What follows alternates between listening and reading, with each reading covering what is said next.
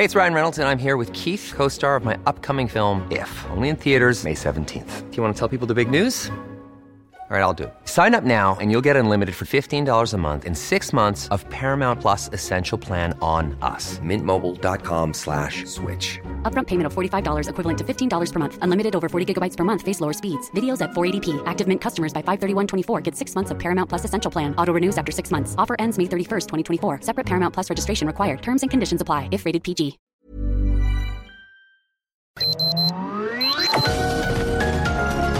Heraldo Media Group presenta Sergio Sarmiento y Lupita Juárez. Información veraz y oportuna con un toque personal y humano. Por El Heraldo Radio, donde la H suena y ahora también se escucha.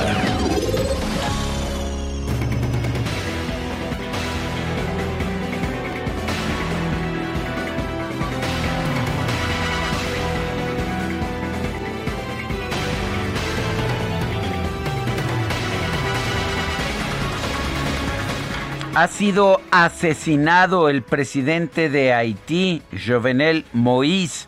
Este miércoles en la madrugada, un grupo de hombres armados penetró en su residencia en el barrio de Pellerán de Puerto Príncipe. Esto es lo que informa el primer ministro interino Claude Joseph. Resultó herida en el asalto la primera dama Martín Moïse, que está recibiendo cuidados médicos. Esta mañana mismo, a la 1:00 a.m, 7 de julio, un grupo de personas no identificadas que hablaban en español e inglés asesinaron al presidente de la República. El presidente ha muerto a causa de sus heridas, dijo el primer ministro interino. Joseph llamó a la calma de la población y aseguró que la situación de seguridad del país está bajo control y que la policía y el ejército se encargan de mantener el orden. También condenó el magnicidio, que calificó como un acto de barbarie. Bueno, y esta mañana ya el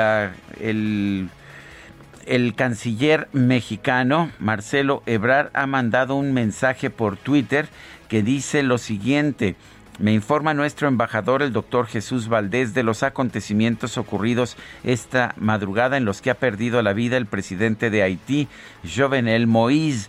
México expresa sus condolencias al pueblo haitiano y reitera su enérgica condena a la violencia. Son las 7:02 a.m. Hoy es miércoles 7 de julio de 2021. Yo soy Sergio Sarmiento. Quiero darle a usted la más cordial bienvenida a El Heraldo Radio. Lo invito a quedarse con nosotros. Aquí estará bien informado. Siempre tenemos el compromiso de traerle a usted la información oportuna, la información más adecuada. Bueno, también puedo decirle que aquí podrá pasar un rato agradable, ya que también siempre hacemos un esfuerzo por darle a usted el lado amable de la noticia. Guadalupe Juárez, ¿cómo estás? Muy buenos días. Hola, ¿qué tal? Sergio Sarmiento, buenos días para ti. Amigos, qué gusto saludarlos. Muy buenos días, bienvenidos a las noticias. Les tengo información que tiene que ver con el diputado Mauricio Toledo, que ¿qué creen que pasó? Pues no procede su desafuero porque no alcanzaron en la votación la mayoría absoluta. Fíjese que pues no se cumplió con este requisito en la sección instructora y la presidenta de la Cámara de Diputados, Dulce María Sauri, consideró que no procede la solicitud de desafuero en contra del legislador del Partido del Trabajo, Mauricio Toledo, acusado por el delito de enriquecimiento ilícito. De acuerdo con algunas versiones periodísticas, Toledo obtuvo ingresos por 20.8 millones de pesos como servidor público en 2012 y 2018 y también como consultor privado, pero pues no pudo comprobar el origen de 11.4 millones de pesos. Y bueno, pues ahí se discutió con los diputados que procedía, pero por lo pronto no procede su desafuero porque no se alcanzaron los votos. Hubo 2 votos a favor de Pablo Gómez y Marta Patricia Ramírez, son ambos de Morena, diputados de Morena, una abstención de la periodista Claudia Pastor. Se acordarán ustedes que ayer pues platicaba con nosotros sobre su decisión de por qué la abstención, y 1 en contra de la petista Mari Carmen Bernal, lo cual generó pues muchas dudas sobre la validez de este dictamen y bueno, pues al final así quedaron las cosas. En otros temas, las lluvias siguen afectando al Estado de México. Ayer, el municipio de Naucalpan reportó nuevamente severas inundaciones y afectaciones en diferentes puntos de la entidad. Habitantes de San Mateo y San Bartolo reportaron a través de redes sociales grandes encharcamientos y congestión vial. Vecinos de Satélite señalaron que el paso a desnivel de Gustavo Vaz y Periférico Norte estaba bajo el agua. Reportes preliminares de las autoridades de Naucalpan explicaron que las zonas más afectadas fueron San Bartolo, Satélite, San Mateo y Echegaray. Y esta mañana continúa un plantón de jubilados del Instituto Mexicano del Seguro Social. Es un número pues muy pequeño, pero tienen bloqueado el Paseo de la Reforma a la altura del Instituto Mexicano del Seguro Social desde el día de ayer. Son las 7 de la mañana con 5 minutos.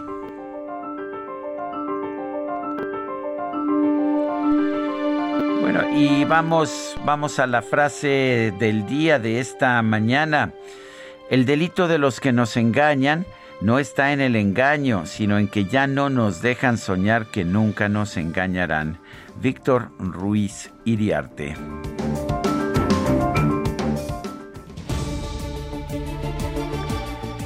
Y las preguntas. Ayer preguntábamos aquí en este espacio, ¿por qué es popular AMLO? Reparte dinero, nos dijo 72.8%. Es un buen gobernante, 3.8%. ¿Quién sabe? 23.4%. Recibimos 19,369 participaciones. Y esta mañana ya coloqué en mi cuenta personal de Twitter, @Sergio Sarmiento, la siguiente pregunta. ¿Está funcionando la estrategia de abrazos, no balazos? Nos dice que sí, 3.2%, que no, 95.2%, no sabemos, 1.6%. En 28 minutos hemos recibido ya 1,698 votos. Las destacadas del Heraldo de México. Y vámonos con Itzel González y las destacadas esta mañana, lo que se publica en el Heraldo. ¿Qué tal? ¿Cómo estás, Itzel? Buenos días. Lupita, Sergio, amigos, muy buenos días. Excelente miércoles. Ya estamos a mitad de semana, 7 de julio del 2021. Por supuesto, con muchísima información que se publica esta mañana en el Heraldo de México. Y antes de comenzar, un saludo a DJ Quique, que se fue a vacunar y el día de hoy no se encuentra con nosotros. Pero Alex Cacharpito, bienvenido, porque él va a estar operando esta mañana, así que esperemos que todo salga bien, no como cuando está Quique, que luego anda metiendo sus groserías y sus palabras. Entonces, un llamado de atención también, pero hoy todo va a salir bien bonito porque está Alex Cacharpito con nosotros operando la cabina del Heraldo de México. Y ahora sí, vámonos rapidito con las destacadas. En primera plana, aporta 29% más. Venta de autos ayuda a Lolita. Los ingresos al erario por el impuesto sobre automóviles nuevos de enero a mayo de este año son la mayor cifra desde 1990. Posible regulación de vehículos chocolate detendría la tendencia. País, PRI, PAN, PRD buscan la nulidad en 4 entidades, San Luis Potosí, Michoacán, Campeche y Guerrero, donde quieren repetir comicios, acusan anomalías. Ciudad de México, Sheinbaum destaca avances en seguridad. La jefa de gobierno recalca la baja de 45% en los delitos de alto impacto. Gustavo Amadero e Iztapalapa salen de la lista de las más violentas. Estados, clima extremo, lluvias no dan tregua en 3 estados. Varios fallecidos y cientos de viviendas afectadas, el saldo. Orbe, rescate en Japón, se diluyen esperanzas. Hasta ayer se habían encontrado 7 cuerpos y hay 29 desaparecidos. Meta, Tokio 2020 fue un reto la espera. El coach de Alexa Moreno reconoce dificultad por COVID-19. Y finalmente, en mercados, ciberdelitos en menores atienden a 1,957 reclamos. El acoso, ciberbullying, grooming y sexting entre los delitos más comunes. Sergio, Lupita, amigos, hasta aquí las destacadas del Heraldo. ¡Feliz miércoles! Itzel, muchas gracias. Igual para ti, buenos días. Sabes que, mi querida Lupita, que Itzel González trae un Baby Yoda en su pues no es una playera, en su sudadera. Yo sé que es súper fan y que siempre lleva, pues ya sabes, prendas alusivas. Pues eso parece. Bueno, muy bien. Pero nosotros tenemos que seguir trabajando. Ya sabes que si no, la productora se pone intratable. Son las 7:09. Hoy es miércoles 7 de julio del 2021. Durante su segundo día de visita a México, una comitiva bipartidista de senadores de los Estados Unidos, encabezados por el demócrata Tim Kaine, se reunió con líderes empresariales del país para dialogar sobre el TEMEC y la forma de fortalecer el comercio y la inversión. El Consejo Coordinador Empresarial exhortó al gobierno federal a reconsiderar los cambios que realizó a las reglas de comercio exterior para limitar la exportación e importación de hidrocarburos por parte de las empresas privadas. La empresa Triturados Mineros del Noroeste, filial de la firma canadiense America's Gold and Silver, informó que llegó a un acuerdo con el Sindicato Nacional de Trabajadores Mineros Metalúrgicos, Siderúrgicos y similares para reabrir la mina de Cozalá, Sinaloa. Y la segunda Comisión de Trabajo, de Relaciones Exteriores, Defensa Nacional y Educación Pública de la Comisión Permanente del Congreso avaló el nombramiento de Jesús Seade como embajador de México en China. El asunto será abordado este miércoles ante el Pleno. El coordinador de Morena en el Senado, Ricardo Monreal, señaló que va a pelear a la buena por la candidatura de Morena a la presidencia de la República, a pesar de que el presidente López Obrador no lo ha mencionado en 2 ocasiones entre los posibles aspirantes. El dirigente nacional del PAN, Marco Cortés, aseguró que los nombres que el presidente López Obrador mencionó como posibles candidatos presidenciales de Morena representan, pues como se decía antes, Sergio, te acordarás, una caballada flaca. Pero en este caso también le agrega Marco Cortés, además de flaca, tocada. Él no es el presidente de Morena, que es jefe de Estado mexicano. Segundo, pues que su caballada está muy flaca y tocada. No hay ningún sancionado por la línea 12 del metro. Y entre los involucrados están tus caballos flacos. La coalición Va por México, integrada por PAN, PRI y PRD, pidió que se anulen y se repongan las elecciones por los gobiernos de Michoacán, Guerrero y Campeche debido a presuntas irregularidades durante el proceso electoral. Este martes el presidente López Obrador se reunió con la gobernadora electa de Chihuahua, de María Eugenia Campos, conocida como Maru Campos, con quien acordó trabajar en conjunto para combatir la pobreza y la inseguridad. Muy bien, muy agradecida con el señor presidente por esta reunión, por esta cita. La verdad es que no nos conocíamos, entonces le agradezco este primer acercamiento, que fue un acercamiento pues de confianza, de buscar las mejores opciones y las mejores prácticas para el estado de Chihuahua. Hicimos también un compromiso de trabajar juntos, pero sobre todo de pues mantener esta relación de comunicación y de confianza. Vale la pena recordar que Maru Campos es gobernadora de Chihuahua, a pesar de que el gobernador de su propio partido, el PAN, Javier Corral, hizo todo lo posible por descarrilarla, incluso por meterla en la cárcel. El gobernador de Jalisco, Enrique Alfaro, acudió este martes a Palacio Nacional para sostener una nueva reunión con el presidente López Obrador, a fin de abordar temas como infraestructura, abasto de agua, transporte público y seguridad. Bueno, vamos a tocar varios temas de infraestructura para el Estado, particularmente en materia de abasto de agua, de saneamiento y algunos temas de infraestructura para el transporte público.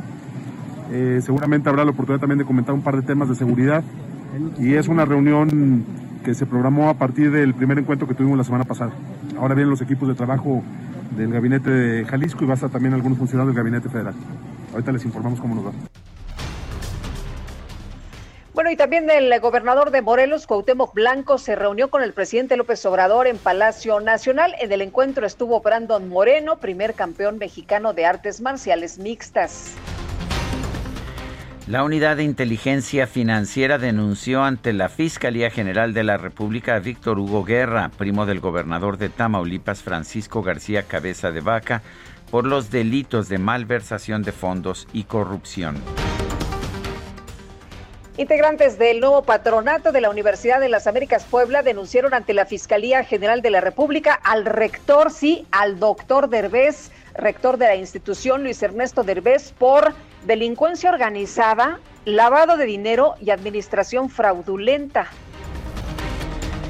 El exdirector de Seguridad Regional de la Policía Federal, Luis Cárdenas Palomino, se reservó su derecho a declarar y solicitó la duplicidad del término constitucional de 72 a 144 horas para que se defina su situación jurídica, tras haber sido acusado de tortura. Y la Junta de Coordinación Política de la Cámara de Diputados solicitó a la Comisión Permanente del Congreso realizar un periodo extraordinario de sesiones para votar el desafuero del legislador de Morena, Benjamín Saúl Huerta. Todavía no la han podido desaforar, imagínese usted, a pesar de que pues está acusado de violación. El caso del diputado Mauricio Toledo ha quedado en previsión por dudas sobre la votación en la sección instructora. El Poder Judicial de la Federación informó que este martes recibió a 99 nuevos magistrados de circuito, lo que le permitirá comenzar a cubrir las 145 vacantes que hay en distintos tribunales de todo el país. La Comisión Interamericana de Derechos Humanos condenó el homicidio del defensor de pueblos indígenas e integrante de la organización Las Abejas de Acteal, Simón Pedro Pérez, ocurrido el lunes pasado en Simojovel, allá en Chiapas. En Tepic, Nayarit, este martes se registraron 2 enfrentamientos a balazos entre elementos de la Guardia Nacional y sujetos armados. Se reporta la muerte de por lo menos 2 civiles y un agente. Y autoridades de Puebla alertaron sobre un posible contagio masivo en alrededor de 45 estudiantes de educación media y superior que viajaron a Cancún, Quintana Roo, para celebrar el fin de cursos. Bueno, la Secretaría de Salud de Campeche anunció que la entidad va a permanecer en semáforo naranja. Van a mantener todas las medidas sanitarias que se encuentran vigentes. Y la Secretaría de Salud Federal informó que este martes se registraron 269 muertes por COVID-19 en México, por lo que la cifra acumulada está subiendo a 233,958 decesos. Birmex, la empresa estatal, informó que este martes fue liberado un nuevo lote con cerca de 900,000 vacunas contra el COVID-19 de la farmacéutica AstraZeneca. Fueron envasadas en la planta de los laboratorios Liomont, en el Estado de México. Y las autoridades sanitarias de Argentina pusieron en marcha un nuevo estudio clínico para evaluar la posibilidad de combinar la vacuna contra COVID-19 Sputnik V con las fórmulas de AstraZeneca o de Sinopharm. El gobierno de Chile anunció el cierre adelantado de 4 centrales eléctricas de carbón por considerarlas altamente contaminantes. En Chile dijiste, ¿verdad? En Chile, no en México, no. En México estamos reactivando las plantas de carbón. Y cambiando las reglas del juego también. Bueno, el gobierno de Haití informó que esta madrugada fue asesinado el presidente. Sí, un comando entró a su casa y lo asesinó a Jovenel Moïse durante un ataque armado en su residencia privada.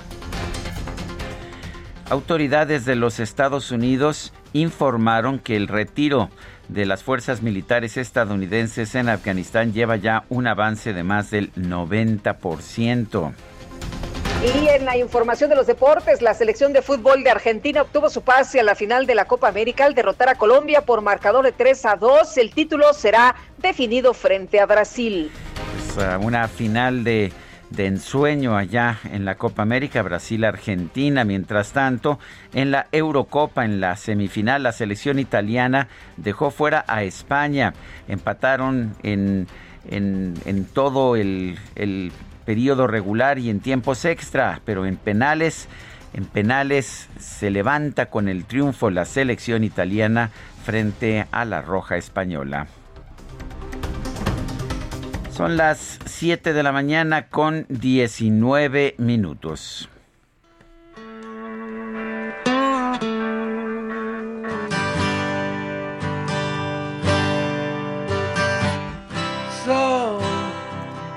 So you think you could tell heaven from hell, blue skies from pain? Can you tell a green field from a cold steel rail, a smile from a veil? Do you think you can tell? Hubo debate, hubo pleito, mi querida Guadalupe, pero al final, pues, ¿qué crees? La oposición no sabía ni a quién quería. Híjole, yo nada más estuve de espectadora, me consta, pero mira, vamos a estar escuchando a Pink Floyd, esto debido a que vamos a estar recordando a Syd Barrett, el líder, cantante, guitarrista y compositor de la banda inglesa Pink Floyd, en su primer y exitoso álbum The Piper at the Gates of Dawn. 3 años después de la fundación de Pink Floyd, Syd Barrett dejó la banda debido a problemas con las drogas. Falleció el 7 de julio de 2006. Un personaje de leyenda del rock, Syd Barrett. Lo vamos a estar escuchando aquí con la banda Pink Floyd en el Heraldo Radio. Si te parece bien, Guadalupe. Pues me encanta la idea y me gusta mucho que estemos escuchando todo tipo de música, Sergio, en esta mañana. Es día de San Fermín, ¿no? No sé, ¿es día de San Fermín? Mira, 1 de enero, 2 de febrero, 3 de marzo, 4 de abril, ¿no? ¿Ah, sí? 5 de mayo, 6 de junio, 7 de julio, San Fermín, claro que sí. Ah, pues entonces es... en este día. Bueno, ciertamente las fiestas más importantes del País Vasco es el San Fermín. Se celebran en Pamplona del 6 al 14 que no de julio. Se van a celebrar, ¿verdad? Por segundo año consecutivo, pues por este no tema de la pandemia. La gente, no se puede juntar, pero bueno. Así es, pero vámonos con información de Israel Lorenzana desde la autopista México-Pachuca. Israel, ¿qué tal? ¿Cómo te va? Buenos días. Sergio, Lupita, muchísimas gracias. Un gusto saludarles esta mañana. Efectivamente, ahora se trata de la autopista México-Pachuca. Hemos hecho un recorrido a partir de la zona de la vía Morelos y con dirección hacia Indios Verdes. Carga vehicular importante para nuestros amigos automovilistas que van con dirección también hacia la avenida de los Insurgentes. Hay que utilizar como alternativa la zona de Centenario para incorporarse hacia Martín Carrera y seguir su marcha con dirección hacia Río Consulado. El sentido opuesto a través de México-Pachuca sin ningún problema. Esta se presenta como una buena alternativa para los automovilistas que van con dirección hacia el perímetro del Estado de México. Sergio, Lupita, la información que les tengo. Muchas gracias, Israel. Buenos días. Hasta luego. Javier Ruiz está en San Antonio. Adelante, Javier. Hola, Sergio, Lupita, ¿qué tal? Excelente mañana. Y tenemos información de la calzada San Antonio Abad, donde poco a poco comienza a incrementarse la aforo de automovilistas, al menos para quien se desplaza del eje 3 sur, y esto en dirección hacia la avenida 20 de noviembre, si la avenida José María Izaga, hay que tomarlo en cuenta.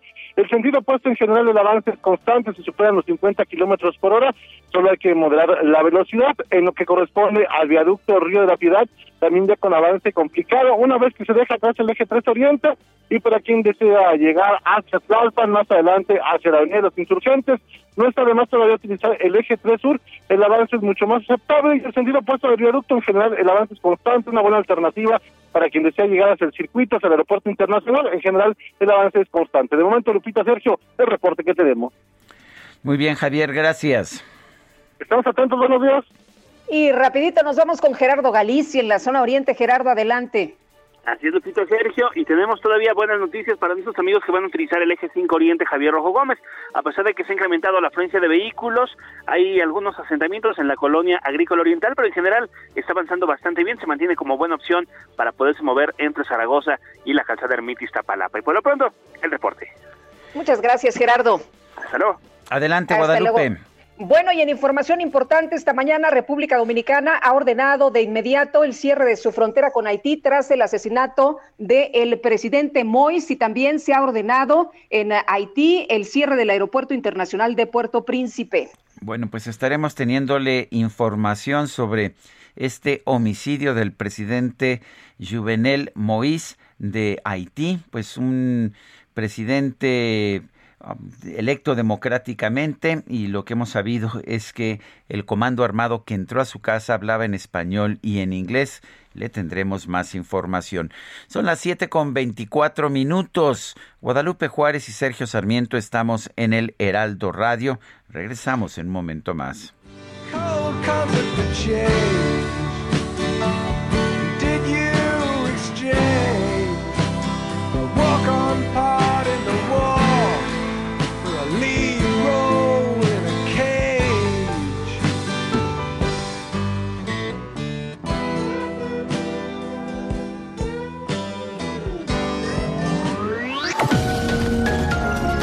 Sergio Sarmiento y Lupita Juárez quieren conocer tu opinión, tus comentarios o simplemente envía un saludo para ser más cálida esta mañana. Envía tus mensajes al WhatsApp 5520-109647.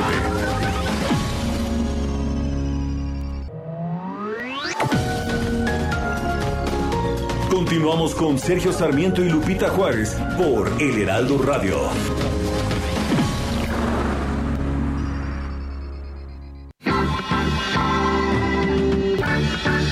Celebra el Día Mundial del Cacao.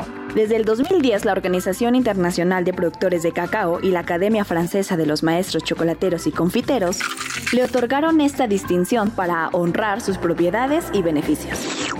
El cacao es una fruta de origen tropical proveniente del árbol de cacao, siendo su nombre científico Theobroma cacao. En griego significa el alimento de los dioses. Entre las propiedades y beneficios del cacao para la salud se encuentran: beneficia la salud contribuyendo a disminuir los niveles de colesterol, estrés y tensión arterial. Estimula las defensas y reduce el riesgo de diabetes. El consumo de cacao regula el rendimiento y capacidad intelectual y cognitiva. Posee un efecto estimulante debido a su composición y provee los aminoácidos para la composición de serotonina en el organismo. Las semillas y hojas de cacao se utilizan en la medicina tradicional para curar dolencias y enfermedades como asma, diarrea, cólicos y tos. El principal producto procesado con el cacao es el polvo de cacao y manteca de cacao para la elaboración del chocolate. Así que hoy tenemos un buen pretexto para tomar una buena taza de chocolate caliente.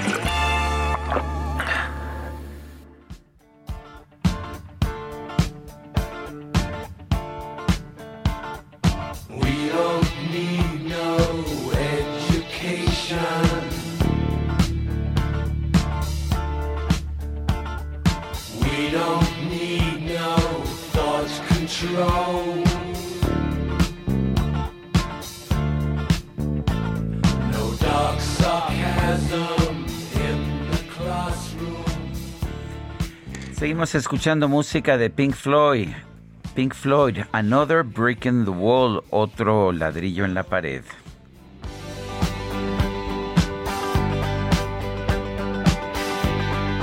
Hey, teacher.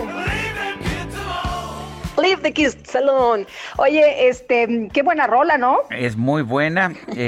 Syd Barrett falleció el 7 de julio del 2006 y por eso lo estamos escuchando. Y nos dice Berta Pantoja que Pink Floyd es su grupo predilecto. Pues muy bien, pues aquí está para ella.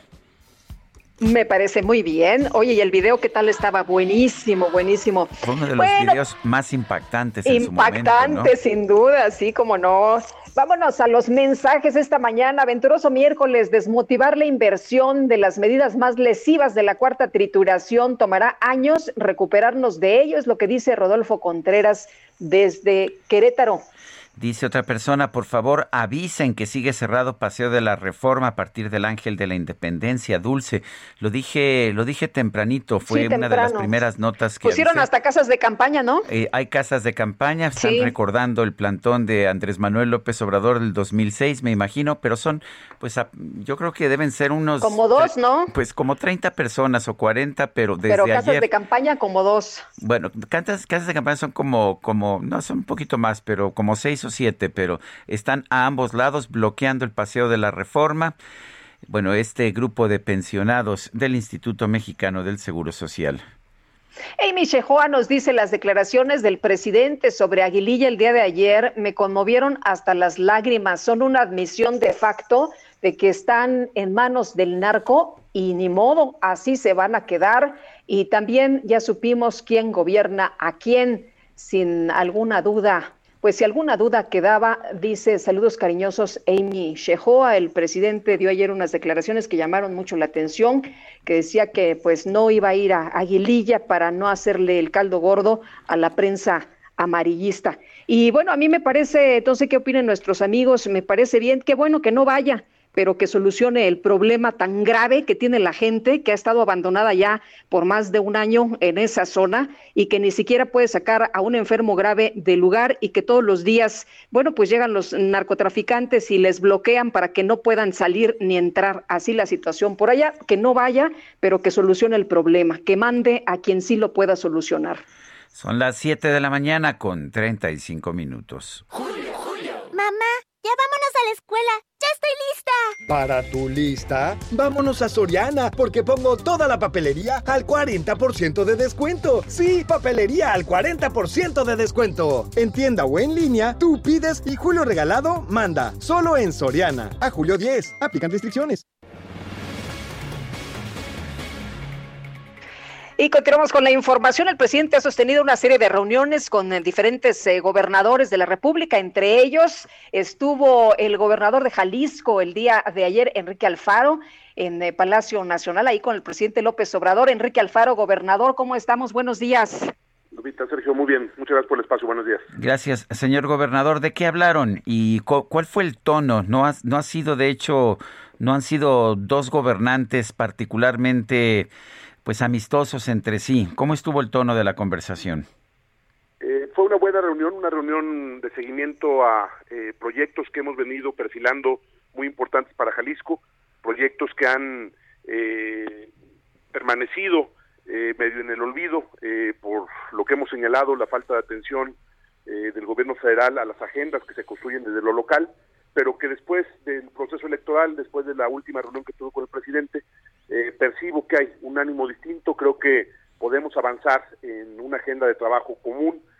Pueden prevalecer las diferencias políticas que tenemos, pero creo que la manera correcta de trabajar es poniéndonos de acuerdo en aquellos temas que sean en beneficio de nuestro Estado, pidiendo de parte de la Federación un trato justo para Jalisco, particularmente en materia presupuestal. Entonces creo que fue una reunión positiva, Sergio. Creo que fue... estamos avanzando en temas que habían estado atorados mucho tiempo, y aunque todavía no llegamos a un desenlace o a un acuerdo ya definitivo, estamos muy cerca de lograrlo, y en 15 días espero poder tener una nueva reunión en la que ya podamos ponerle digamos un final a esta historia que ha sido pues de verdad muy muy complicada ante la posición que ha tenido durante mucho tiempo el gobierno federal, pues de mantenerse al margen de los asuntos que le importan a Jalisco y a los jaliscienses. Gobernador, se le echaron larguita, no tengo entendido que estuvieron por ahí casi dos horas, pero de los temas importantes, es importante reorientar estrategias de vacunación y seguridad. ¿Ese fue el planteamiento al presidente López Obrador? Bueno, ayer, Lupita, la reunión estuvo centrada más bien en los temas de infraestructura pendientes, en algunos proyectos muy importantes, particularmente la ruta que vamos a seguir para resolver el desabasto de agua en nuestra ciudad después de un año de sequía terrible, y en un escenario en el que si no tomamos medidas ahora vamos a pagar las consecuencias en Jalisco. Y aunque los temas fueron fundamentalmente en ese sentido, o sea, se abordó el tema de infraestructura, la verdad es que sí hablamos del tema de seguridad. Desde la reunión anterior habíamos puesto sobre la mesa algunas cuestiones que son importantes, y en específico yo ayer le planteé al presidente la necesidad de que revisen y que se haga una valoración sobre lo que está pasando en límites de Jalisco con Zacatecas, particularmente en Zacatecas después de la muerte de un doctor de nuestro estado que trasladaba a una paciente a aquel estado. Me parece que se requiere hacer una revisión integral, una revisión mucho más a profundidad en los temas relacionados con la delincuencia organizada. Creo que en la otra parte del problema, en lo que tiene que ver con la seguridad pública, con la lucha contra la delincuencia que está generando otro tipo de delitos, robos de personas, de negocios, de casas, en eso vamos bastante bien, hay avances muy importantes, pero en la lucha contra la violencia generada desde la delincuencia organizada yo creo que sí se tiene que hacer un replanteamiento, una valoración completa por parte del gobierno federal, y nosotros refrendamos nuestro compromiso de ayudar en lo que nos toque en esta tarea que es eminentemente responsabilidad federal. ¿Cómo se puede colaborar en ese sentido? ¿Cómo se puede colaborar en materia de seguridad? Pues tenemos una mesa permanente, Sergio. La verdad es que trabajamos todos los días. A lo mejor no estamos informando de manera permanente, pero todos los días hay reuniones de trabajo con el Ejército, con la Guardia, con la Marina. Tenemos una coordinación muy efectiva que en el caso de Jalisco y particularmente en el área metropolitana de Guadalajara nos ha permitido bajar la incidencia delictiva de hace 3 años a la fecha en casi 60%, menos de delitos que hace 3 años, Sergio. Pero el problema es que hay actos de violencia, insisto, generados desde el crimen organizado que hacen parecer como si nada se estuviera haciendo y que por supuesto tienen efectos colaterales y que lastiman y dañan y generan miedo en la población. Entonces creo que en ese sentido lo que nosotros hemos demostrado que el tema de la seguridad no está en la agenda política, que el tema de la seguridad se aborda con seriedad y con respeto institucional, pero por supuesto que también en ese sentido estamos obligados a poner sobre la mesa del gobierno de la República que en este tema nos parece que tiene que haber ajustes y tiene que haber una posición distinta a lo que hasta ahora ha pasado, porque si no, pues corremos el riesgo de empezar a tener problemas ahora ya más allá de nuestros estados. Pues imagínate, un hecho que sucedió en Zacatecas, pues tiene implicaciones y genera y lastima, al estado de Jalisco, y por ello es importante que sea el gobierno federal el que defina cómo se debe de abordar esta situación. Gobernador, ajustes también en materia de vacunación, ¿qué debería cambiar? Pues yo creo que bastantes cosas, Lupita. Yo lo que puse sobre la mesa es la necesidad de dejarle a los estados la decisión de hacer una programación en términos de prioridades en cuanto a grupos de edad y a territorio, a la distribución territorial de las vacunas en función de que estamos o que tenemos un diagnóstico muy claro de dónde estamos teniendo problemas. Por ponerte un ejemplo, pues es absurdo que si está perfectamente identificado que los centros turísticos, como el caso de Puerto Vallarta, nos están generando un problema, pues no nos concentremos ahí, hagamos un esfuerzo puntual para poder hacer una cobertura completa en esos lugares, o los criterios con los cuales hoy los grupos de edades que estamos priorizando, pues no necesariamente son los que están implicando un mayor riesgo. Todos coincidimos en que las personas entre 18 y 30 años hoy se están convirtiendo en un problema, particularmente por las actividades relacionadas al entretenimiento y a la diversión. Entonces creo que tendríamos que hacer una estrategia, específica por estado, porque cada estado tiene una realidad distinta, y es un asunto que acordamos se va a plantear el día de mañana en una videoconferencia con las autoridades de salud para ver si podemos lograr este acuerdo. Ya en Jalisco, por ejemplo, logramos que nos dejaran aplicar el modelo que armamos para la vacunación, y en el momento en que esa decisión se tomó, Jalisco pudo incrementar su capacidad de aplicación de vacunas para estar hoy arriba de 32,000 vacunas todos los días. Entonces, creo que los estados tenemos mucho que aportar, pero pues para qué les platico lo que ha sido la tónica de toda la pandemia, la cerrazón de las autoridades de salud. Ojalá cuando menos haya apertura para revisar esta propuesta que ayer le platiqué, particularmente a la secretaria de Gobernación. Bueno, pues entonces yo quiero agradecerle, Enrique Alfaro, gobernador del estado de Jalisco, el haber tenido esta conversación con nosotros esta mañana. Acotado, Sergio. Gracias, Lupita. Buenos días. Hasta luego, gobernador. Buenos días. Bueno, ya me parece muy positivo, Guadalupe, que que estén hablando, que haya una conversación no solamente con los gobernadores de Morena, sino también con los gobernadores de oposición, particularmente después de todos los problemas, de todas las descalificaciones que ha habido en el caso de Enrique Alfaro, el gobernador del estado de Jalisco. No ha sido fácil, ¿verdad? Ha tenido por ahí sus desencuentros, pero lo que nos dice ahora pues es que están ahí en vías de que haya una buena cooperación, y eso, Sergio, pues es importante para todos, ¿no? Porque al final a quienes beneficia es a los ciudadanos. Y bueno, también de hecho el presidente de la República se reunió con María Elena Campos, quien es la gobernadora electa del estado de Chihuahua, es del partido Acción Nacional. Ella fue entrevistada después de salir de Palacio Nacional y dijo que habían platicado de muchos temas.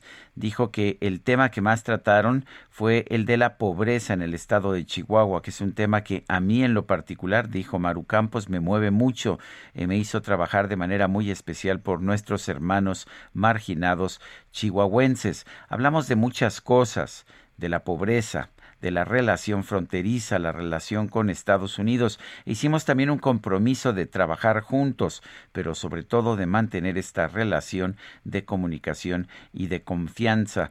Detalló que hablaron sobre los problemas de pobreza en la Sierra Tarahumara y los problemas también de Ciudad Juárez. Ya sabe usted que es una de las ciudades con mayor incidencia de delitos, particularmente de homicidios.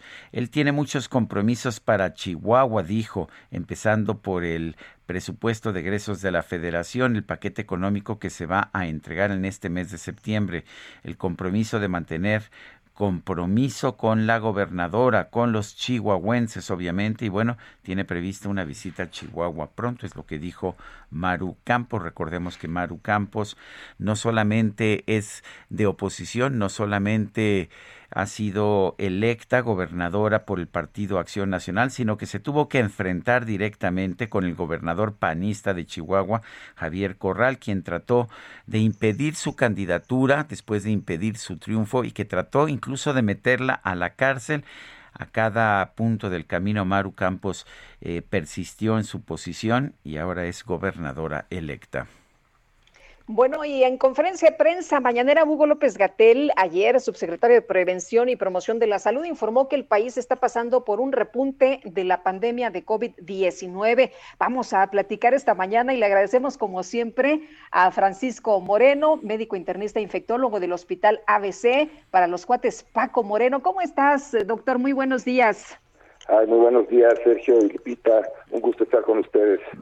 Gracias, Paco. Siempre es un gusto también estar contigo. En primer lugar, estamos viendo realmente un repunte. ¿Te preocupa el nivel de repunte que estamos viendo? Sí, y la situación que estamos viendo es más infecciones en jóvenes. Incluso la mayor parte de los hospitalizados ahora, contrario a lo que había pasado, es gente de menos de 50 años. Esto tiene dos connotaciones. Una buena es que las vacunas están funcionando porque tenemos menos personas mayores que ya se vacunaron enfermas. Pero la otra es la necesidad de implementar una vacunación mucho más agresiva, mucho más rápida, que logre vacunar a la mayor parte de la población, porque de otra forma los que se quedan desprotegidos son los que empiezan a tener problemas, y eso lo estamos viendo ahora con los jóvenes. Paco, tenemos ya la información de estas variantes Delta, pero también la otra que es Lambda, que se dice es muy contagiosa, que es más mortal, que se propaga más rápidamente. ¿Qué deberíamos tener en cuenta las personas que podríamos estar haciendo para prevenir? ¿Qué más podemos hacer? ¿Qué cosas adicionales? Pues cada vez queda más claro que el tener espacios bien ventilados, incluso en las noticias de hoy, Bélgica obliga a las empresas a tener monitoreo de CO2, que es lo que exhalamos cuando nosotros estamos respirando, y que sería una forma de más o menos saber cuánto virus pudiera haber circulando, porque pues uno elimina CO2 junto con el virus. Y la ventilación es súper importante, más ahora que se va a ver la reapertura escolar en agosto. El uso del cubrebocas, que ha sido pues tan cuestionado, tristemente, uno de nuestros mejores formas de prevención de la enfermedad, se ha vuelto pues el símbolo de la pandemia, y entonces mucha gente lo rechaza por el solo hecho de pensar que seguimos en pandemia, aunque seguimos en pandemia. Y yo creo que lo que es muy importante es vacunar a la mayor cantidad de gente posible, porque Lambda es el 85% de los casos en Perú. Aún no sabemos, la CDC todavía no la clasifica como una variante de preocupación, pero lo que hemos visto con Delta es que pues ya incluso algunas vacunas no son tan efectivas como lo son con las variantes originales. Este es el mensaje. Si sigue habiendo replicación viral, si sigue habiendo contagios, si sigue habiendo gente enferma, vamos a tener variantes cada vez más complicadas. ¿Qué medidas? Bueno, entre las medidas es la ventilación. Dices que esto es muy importante. ¿Qué pasa con el uso de mascarillas? ¿Sigue siendo relevante? Después de la vacunación, Sergio, es la medida más importante para protegernos del COVID. Ahora, incluso hemos comentado de la necesidad de usar cubrebocas más efectivos, doble cubrebocas, pero pues es triste que se hable en una mañanera de que el repunte, que necesitamos usar mascarilla, y todos los que están enfrente no tienen mascarilla. Entonces, es el doble mensaje que hemos recibido durante toda la pandemia. Sí o no. Es necesario que usemos una mascarilla. Es necesario que usemos un cubrebocas. Eso nos ayuda a evitar diseminar la enfermedad. Ahora, mucha gente vacunada tiene que entender que si sale debe de usar cubrebocas, porque los vacunados ahora se pueden portar como asintomáticos, no saber que están infectados y diseminar el virus. Ojalá y el mensaje esté claro para todos. Hay que seguir usando cubrebocas. Paco, el otro día publicabas un artículo precisamente sobre la importancia del uso del cubrebocas y la arrogancia de algunos, ¿no? Yo creo que esta enfermedad ha puesto en evidencia pues todo este egoísmo que como sociedad, como mundo, no estoy solamente hablando de México, yo creo que en el mundo, la tristeza de que una medida tan sencilla es pues rechazada. Cuando el otro día Carol Perelman, con la que he hecho varias conferencias, comentaba que los cubrebocas son como los calzones, son de uno, hay que usarlos, hay que lavarlos y no compartirlos. Creo que es el mismo ejemplo del cubrebocas, creo que es un ejemplo magnífico, una analogía. Tenemos que entender en nuestra mente que ahora parte de nuestro uniforme, parte de nuestra forma de vestir, va a utilizar un cubrebocas por algo de tiempo, por un tiempo, pero no te hace daño y te protege y nos protege. Bueno, pues Francisco Moreno Sánchez, médico internista e infectólogo del Hospital ABC, gracias por esta conversación y tomaré en cuenta que ni los calzones ni los cubrebocas debo prestar. Exacto, ese es el mensaje y a seguirnos cuidando. Muy bien. Muy bien, muchas gracias Paco Moreno por platicar con nosotros, como siempre, por tenernos informados. Gracias a ustedes, un gusto. Y el ejemplo está ahí. Sí es importante que los líderes políticos, que los funcionarios utilicen cubrebocas, como lo ha hecho, por ejemplo, Claudia Sheinbaum, la jefa de gobierno de la Ciudad de México, pero me parece que han sido omisos en este caso, pues el presidente de la República, Andrés Manuel López Obrador, y el subsecretario de Prevención de la Salud, Hugo López-Gatell, que deberían ser pues los principales interesados en generar una cultura de uso de, pues sí, de las mascarillas, de los cubrebocas. Y... Pues sí, te acordarás cuando daba sus declaraciones al principio de esta pandemia que decía, es que te puede dar una falsa sensación de seguridad. Pues sí, pero pues esa falsa sensación de seguridad suele ser más segura que la inseguridad que generas cuando no utilizas cubrebocas.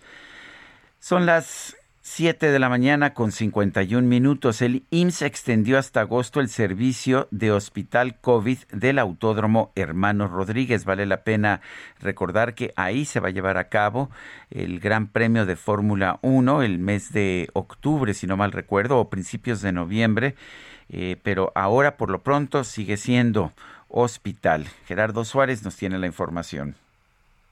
Muy buenos días. Hace apenas unas semanas, el Instituto Mexicano del Seguro Social había anunciado el cierre para el 15 de julio de la unidad temporal COVID del Autódromo Hermanos Rodríguez en la Ciudad de México. Sin embargo, ayer pues cambió esta decisión ante el incremento de contagios en el país, en la capital, y pues ante la coyuntura que viene de las vacaciones de verano.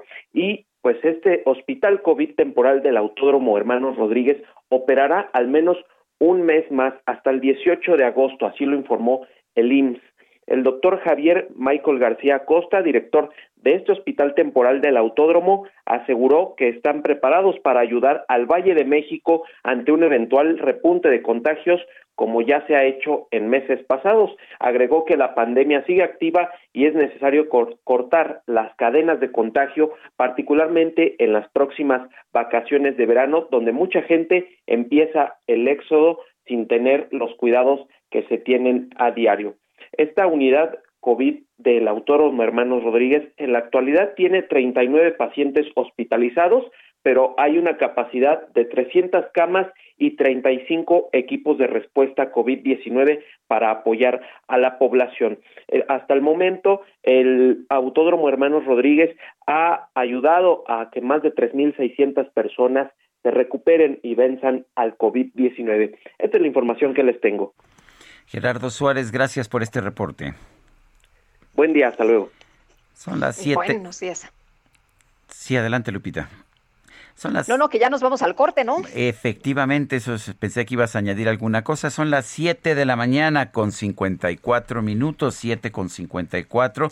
De hecho, estamos Guadalupe Juárez y yo transmitiendo nuevamente con sana distancia. Guadalupe Juárez está ya en la hermana República de Coajimalpa. Yo me encuentro transmitiendo en la cabina de El Heraldo Radio. Estamos viendo, de hecho, un rebrote de COVID en distintos lugares. Creemos que es una buena razón para, pues, mantener esta sana distancia, de manera que lo estamos haciendo así. Nuestro teléfono para que nos mande usted mensajes de WhatsApp es el 55-2010-9647. Regresamos en un momento más.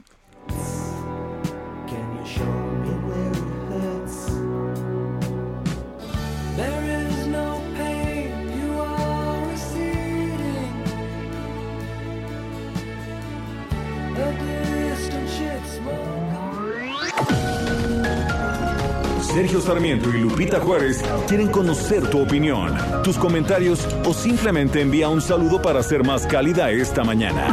Envía tus mensajes al WhatsApp 5520-109647.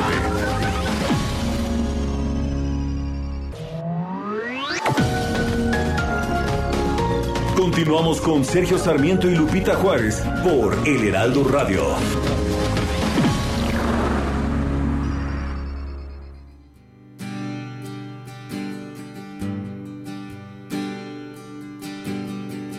Do you think they'll like this song?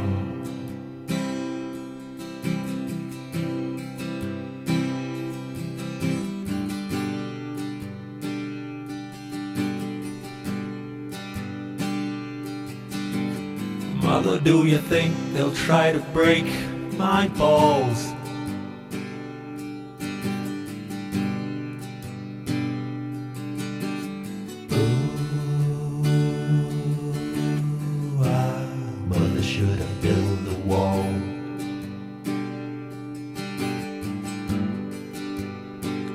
Otra probadita de música del grupo Pink Floyd, Mother. Estamos escuchando a Pink Floyd porque estamos recordando a Syd Barrett. Y me dice Syd Barrett, pues uno de los integrantes originales, me dice una persona, Syd Barrett, un genio con muchos problemas de salud mental. Efectivamente, muchos problemas de salud mental. La verdad es que ni siquiera en Pink Floyd, una banda de rock, pues de lo más progresista que había en su momento, lo pudieron mantener. Mi opinión es que las drogas sí hacen daño y por lo tanto es importante tener estrategias que sí funcionen contra las drogas. La prohibición claramente no funciona.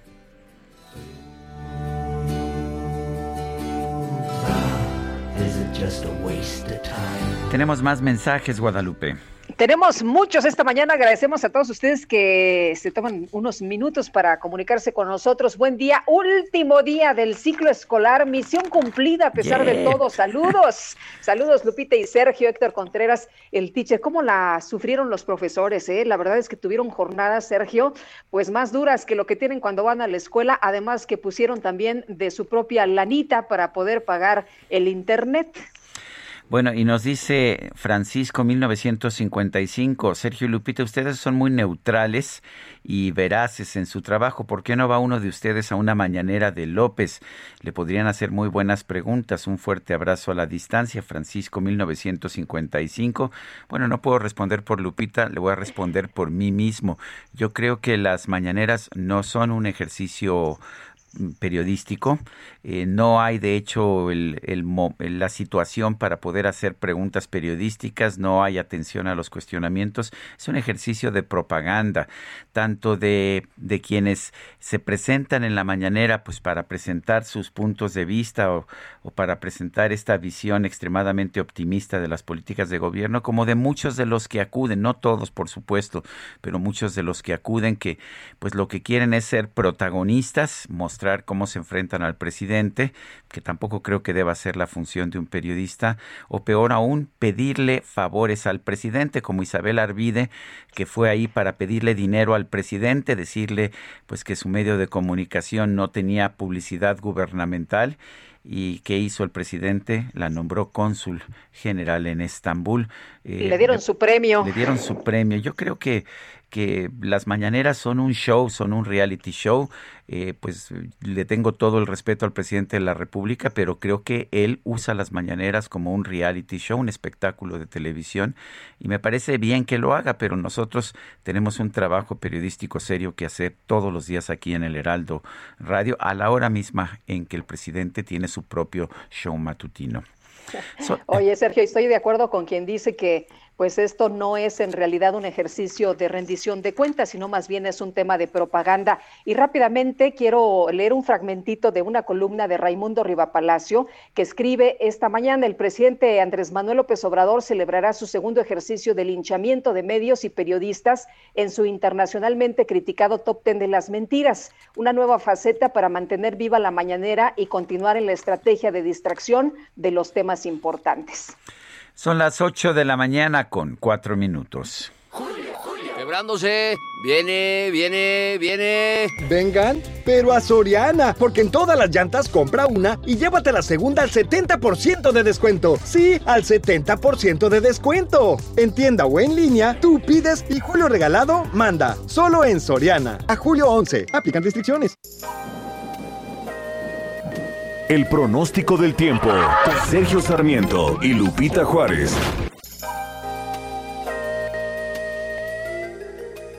Y Jesús Carachure, meteorólogo del Servicio Meteorológico Nacional de la Conagua. ¿Cómo te va? Cuéntanos cómo nos va a tratar el clima en las próximas horas. Buen día. Hola, Lupita. Hola, Sergio. ¿Qué tal? Buenos días. Muy buenos días al auditorio que nos escucha. Pues mira, continuarán las lluvias. Será un día con bastante lluvia en gran parte de la República Mexicana. Con excepción de lo que es la península de Baja California, el resto de estados del país esperamos precipitaciones. Las más importantes serán para lo que es el norte y noreste de México, lluvias intensas en lo que es Nuevo León, Tamaulipas, San Luis Potosí, el occidente en Michoacán, Puebla, Veracruz y Oaxaca. Esperamos precipitaciones intensas. Tenemos diferentes sistemas meteorológicos que están afectando a lo largo y ancho del territorio nacional.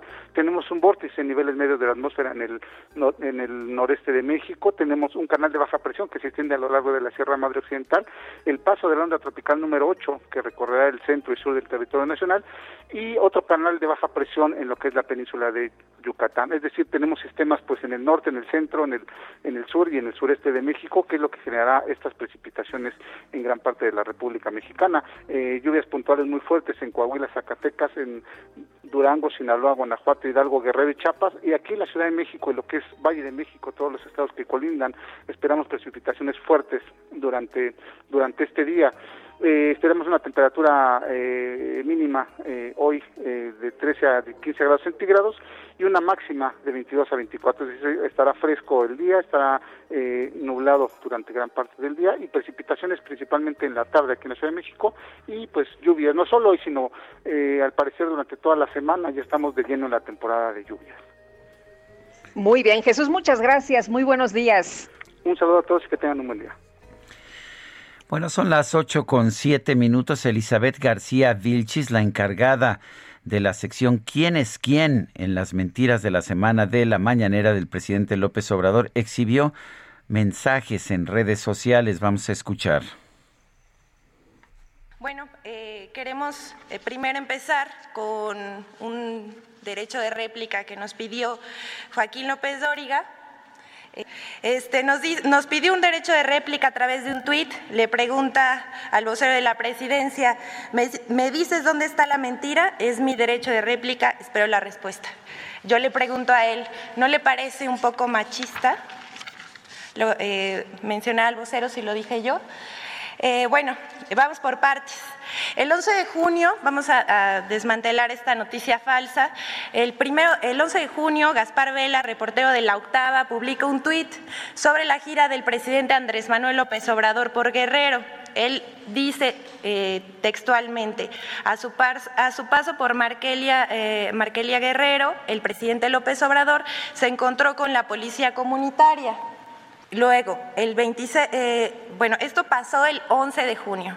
Que no se nos olvide esa fecha, porque 15 días después, el 26 de junio, una usuaria de redes sociales de nombre Rocío Alcalá retoma el video editado y pregunta en Twitter: un hombre armado, que no es de Sedena ni de la Guardia Nacional, ve pasar camionetas y de pronto una de ellas se asoma. En el proceso electoral de este año, el monitoreo de radio y televisión del INE sobre noticias del proceso electoral, la campaña de diputados a diputados federales de 2021. Tomamos como ejemplos los medios de la Ciudad de México y es en un periodo del 4 de abril de 2021 al 2 de junio del 2021. El Grupo Heraldo. Es la siguiente, por favor, gracias. En su cobertura de 2 meses, en los noticieros del Heraldo Televisión, tuvo 4 menciones negativas del PAN, 3 del PRI, 3 del PRD, una positiva para el PAN, una mención positiva para el PAN, frente a 40 menciones negativas de Morena por 3 positivas. Bueno, pues esa es la sección del show mañanero dedicada a cuestionar a los medios de comunicación independientes. Son las 8:09. Dicen que, leía el periodista Raimundo Riva Palacio, que dice que el presidente se dedica pues a linchar a los periodistas en este ejercicio que está realizando en las mañaneras. Y en otros temas, el rector de la Universidad de las Américas en Puebla, Luis Ernesto Derbez Bautista, aseguró que el nuevo patronato nombrado por la Junta para el Cuidado de las Instituciones de Asistencia Privada del Estado de Puebla carece de validez. Y vamos a platicar precisamente con el rector de la Universidad de las Américas Puebla, Luis Ernesto Derbez, sobre este tema. ¿Qué tal, doctor? Muy buenos días. Buenos días, Lupita, muy buenos días, Sergio. A las órdenes, aquí estamos en este lío judicial que se está dando en la institución y que nos está afectando fuertemente ya en este momento. Sí, Luis Ernesto, entre otras cosas, en un principio estas personas dijeron, quienes tomaron el control de, por lo menos del campus de la Universidad de las Américas Puebla, dijeron que respetaban a la institución, a los funcionarios, incluso que te mantenías tú como rector, pero ahora parece que están cambiando de rumbo. ¿A qué atribuyes esto? ¿Y qué piensas incluso de esta decisión de presentar denuncias penales en contra tuya y los demás funcionarios de la universidad? Bueno, para comenzar la última parte de lo de las denuncias, yo digo que tomar una institución como la tomaron y supuestamente hacer una auditoría de 4 días o 5 días efectivos, pues no es algo serio. Tú sabes, como cualquier persona que hayas tenido auditorías, tanto de auditores como los que tenemos nosotros, que son auditorías calificadas año con año con año, que estos son pues ejercicios de 3, 4 meses por todo lo que se tiene que averiguar, lo que se tiene que plantear y demás. Los señores, por lo tanto, pues hablar de auditorías y que como resultado de eso han encontrado deficiencias, fraudes, etcétera, pues creo que están pasando de algo que va a ser muy complejo que puedan verdaderamente demostrar a algo en lo cual simplemente lo están haciendo como ruido mediático. Ahora, si la voluntad de las personas es que quieren cambiar administración, bueno, pues entonces eso deja claro desde el principio, ya muy, muy nítido, cuál era la intención del grupo que está tratando de apoderarse de la institución. Al mismo tiempo, me parece difícil que... ¿Perdón? No, sí, adelante, doctor, y después le hago la pregunta. Ok, nada más iba a decir que me parece difícil que dentro de una situación legal en la cual la institución tenía una suspensión definitiva de los patronos, que son los patronos Margarita Yáñez de Aranda como presidenta, y nosotros teníamos, precisamente por la pregunta de quiénes son los patronos en este lío, una suspensión provisional contra el cambio de patronato de un juez federal. Me parece que por ahí es por donde tiene que resolverse la situación, y no en un juicio mediático que trate de aventar culpas y decir cosas sin tener información veraz y fidedigna. Por dar un ejemplo, ellos hablaron de que el vicerrector de Finanzas había sido mi chofer en la Secretaría de Relaciones Exteriores y que ahora era el vicerrector. Bueno, pues en realidad las personas ni siquiera hicieron su investigación bien, porque el chofer que yo tenía en la Secretaría de Relaciones Exteriores ya murió, y entonces desafortunadamente falleció, y pues ahí están los datos de su defunción. Entonces decir que él era, pues realmente manda un mensaje de la seriedad que están poniendo en sus asuntos estas personas. Pues sí. Doctor, sin embargo, las acusaciones son muy fuertes y muy graves, ¿no? Dicen los integrantes del nuevo patronato, pues que ya han hecho una denuncia ante la Fiscalía General de la República en contra de usted por delincuencia organizada, lavado de dinero y administración fraudulenta. Pues sí, Lupita, porque esta es la moda, ¿no? Es la moda en este país decir esas cosas, incluso presentar denuncias.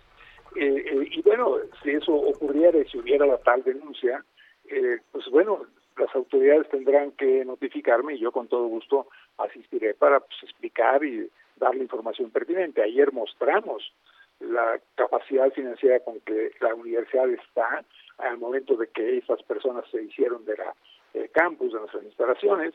Ahí están todas las cuentas bancarias, ahí está lo que se ha hecho. Todos los años tenemos auditorías.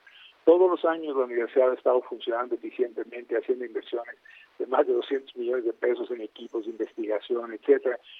Y pues todo eso está comprobado. Tenemos además un consejo de empresarios que es realmente el que supervisaba la institución, no los patronos. Y estos señores ni siquiera sabían que eso existía. No son de Puebla, son 5 personas traídas de Ciudad de México.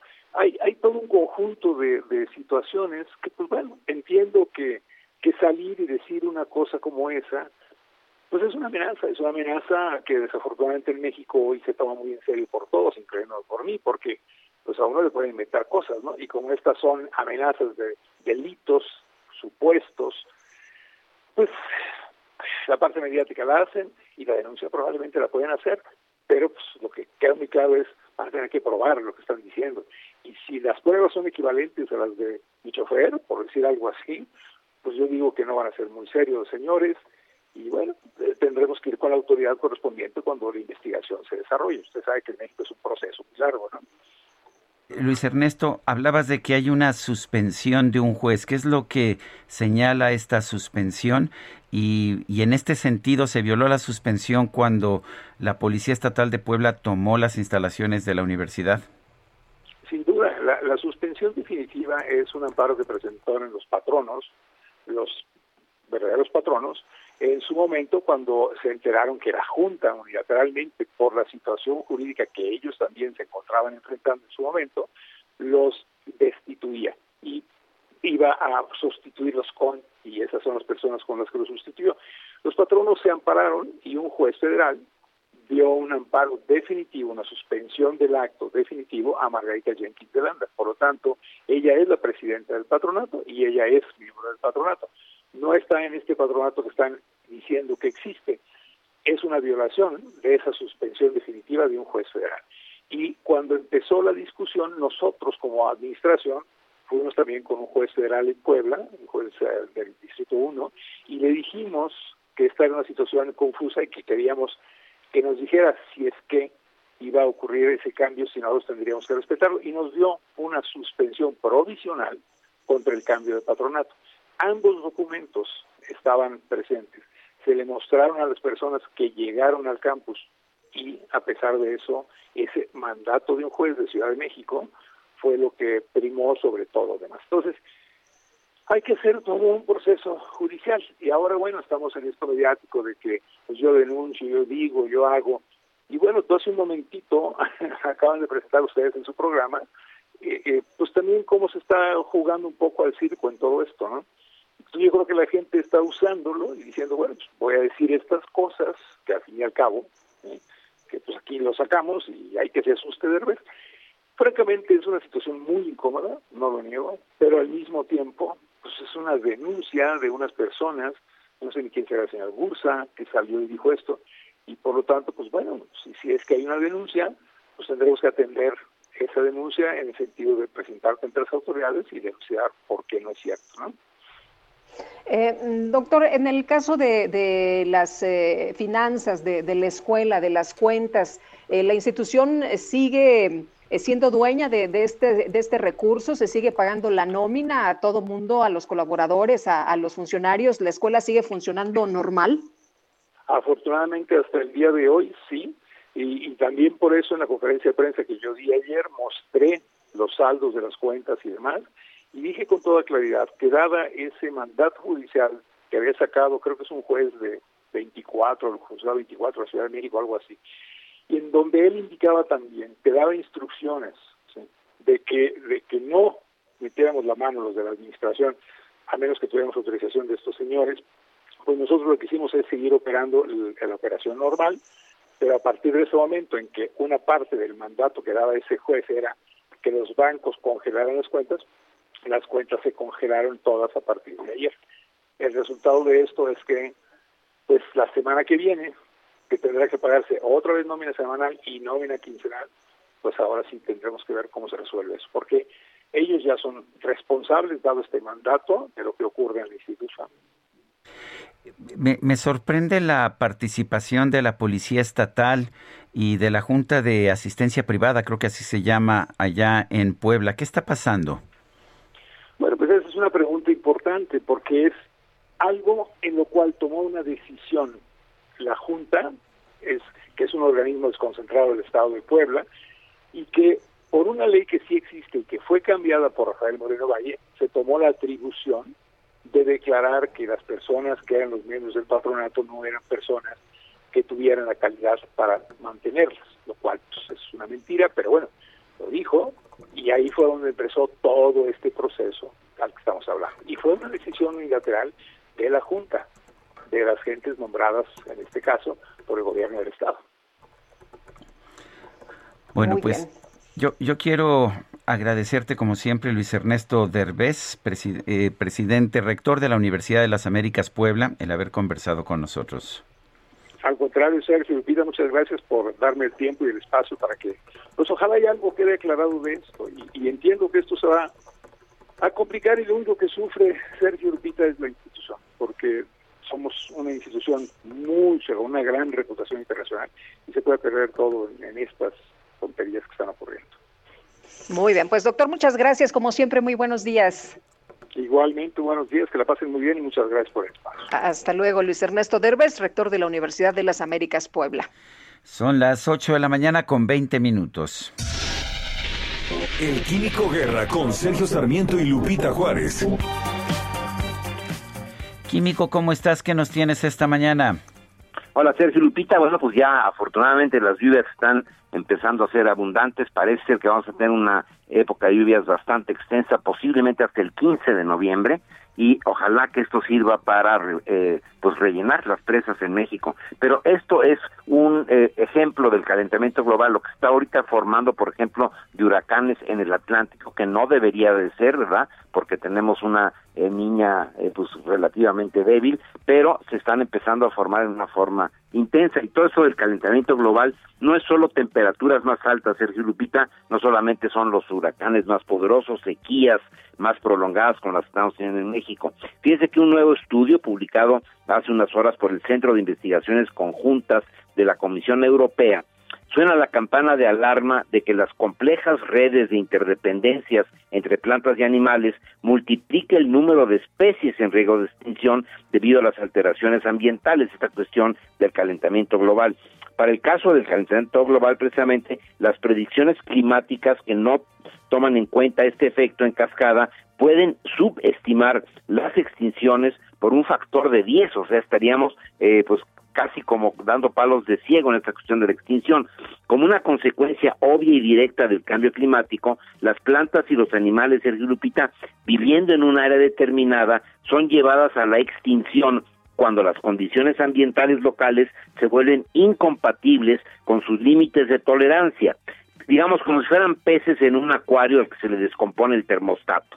En particular, cada vez se hace más evidente que las coextinciones, que es la desaparición de consumidores de un recurso, o sea, no es la extinción que medimos directamente, sino todo lo que va asociado a esa extinción, se llaman las coextinciones, la desaparición de consumidores, son un factor determinante en la crisis de la biodiversidad actual. El doctor Giovanni Strona, director de este centro, en conjunto con 36 investigadores de toda Europa, construyeron, fíjense, 2,000 tierras virtuales, 2,000 planetas virtuales, planetas tierra virtuales, las que poblaron con miles de plantas y animales organizados en un sistema global de cadenas alimentarias interconectadas. Sujetaron estas tierras virtuales a trayectorias extremas de cambios ambientales como el calentamiento global y descubrieron que esto va a tener una especie de efecto en cascada que debemos de tomar en cuenta, y por eso no es una cuestión trivial lo que ha dicho Biden, ¿verdad?, de que este es el reto más importante que tenemos los seres humanos. Muchísima gente todavía no lo cree, pero así es, y tenemos que tener en cuenta esta posibilidad de las extinciones en cascada, Sergio, Lupita. Muy bien, pues ahora sí que lo lamentamos, pero pues esa posibilidad existe. Gracias, gracias, Químico. Buenos días, Lupita. Buenos días, Químico. Son las 8 de la mañana con 24 minutos. Les recuerdo nuestro número para mensajes de WhatsApp, pueden ser de voz o de texto, 55 20 10 96 47. Puede usted seguirnos en Twitter en @Sergio y Lupita. También puede seguir toda la información de este grupo del Heraldo Media Group en @Heraldo de México. Regresamos en un momento más. Mother, should I run for president?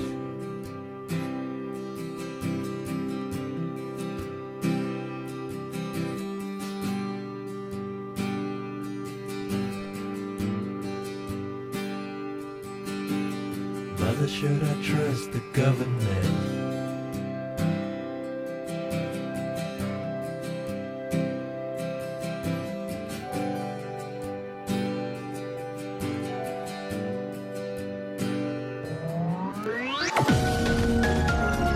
Sergio Sarmiento y Lupita Juárez quieren conocer tu opinión, tus comentarios o simplemente envía un saludo para ser más cálida esta mañana.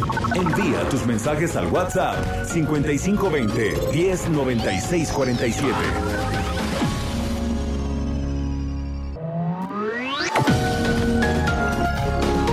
Continuamos con Sergio Sarmiento y Lupita Juárez por El Heraldo Radio. Jaque Mate con Sergio Sarmiento.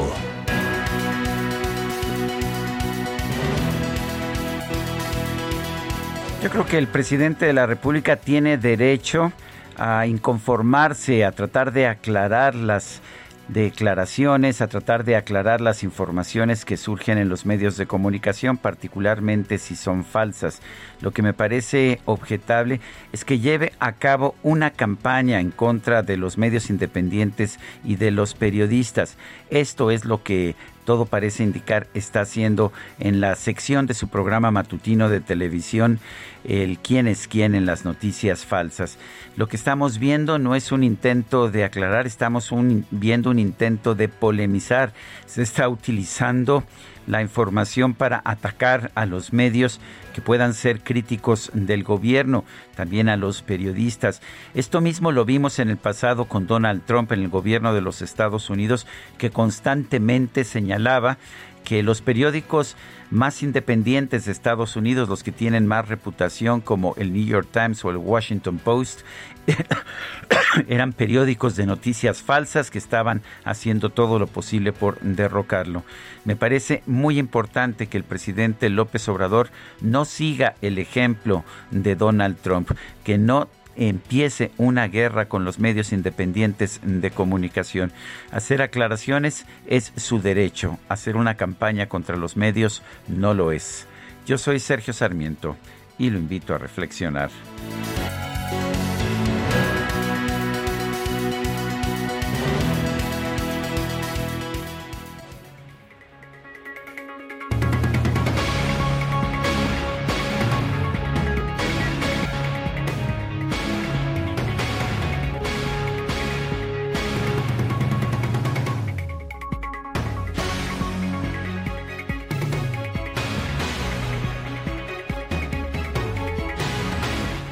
Continuamos con la información esta mañana y fíjese que empresarios de Estados Unidos han pedido al presidente Andrés Manuel pues que no les cambie las reglas del juego, ¿no? Que dé certeza, que dé señales de certeza.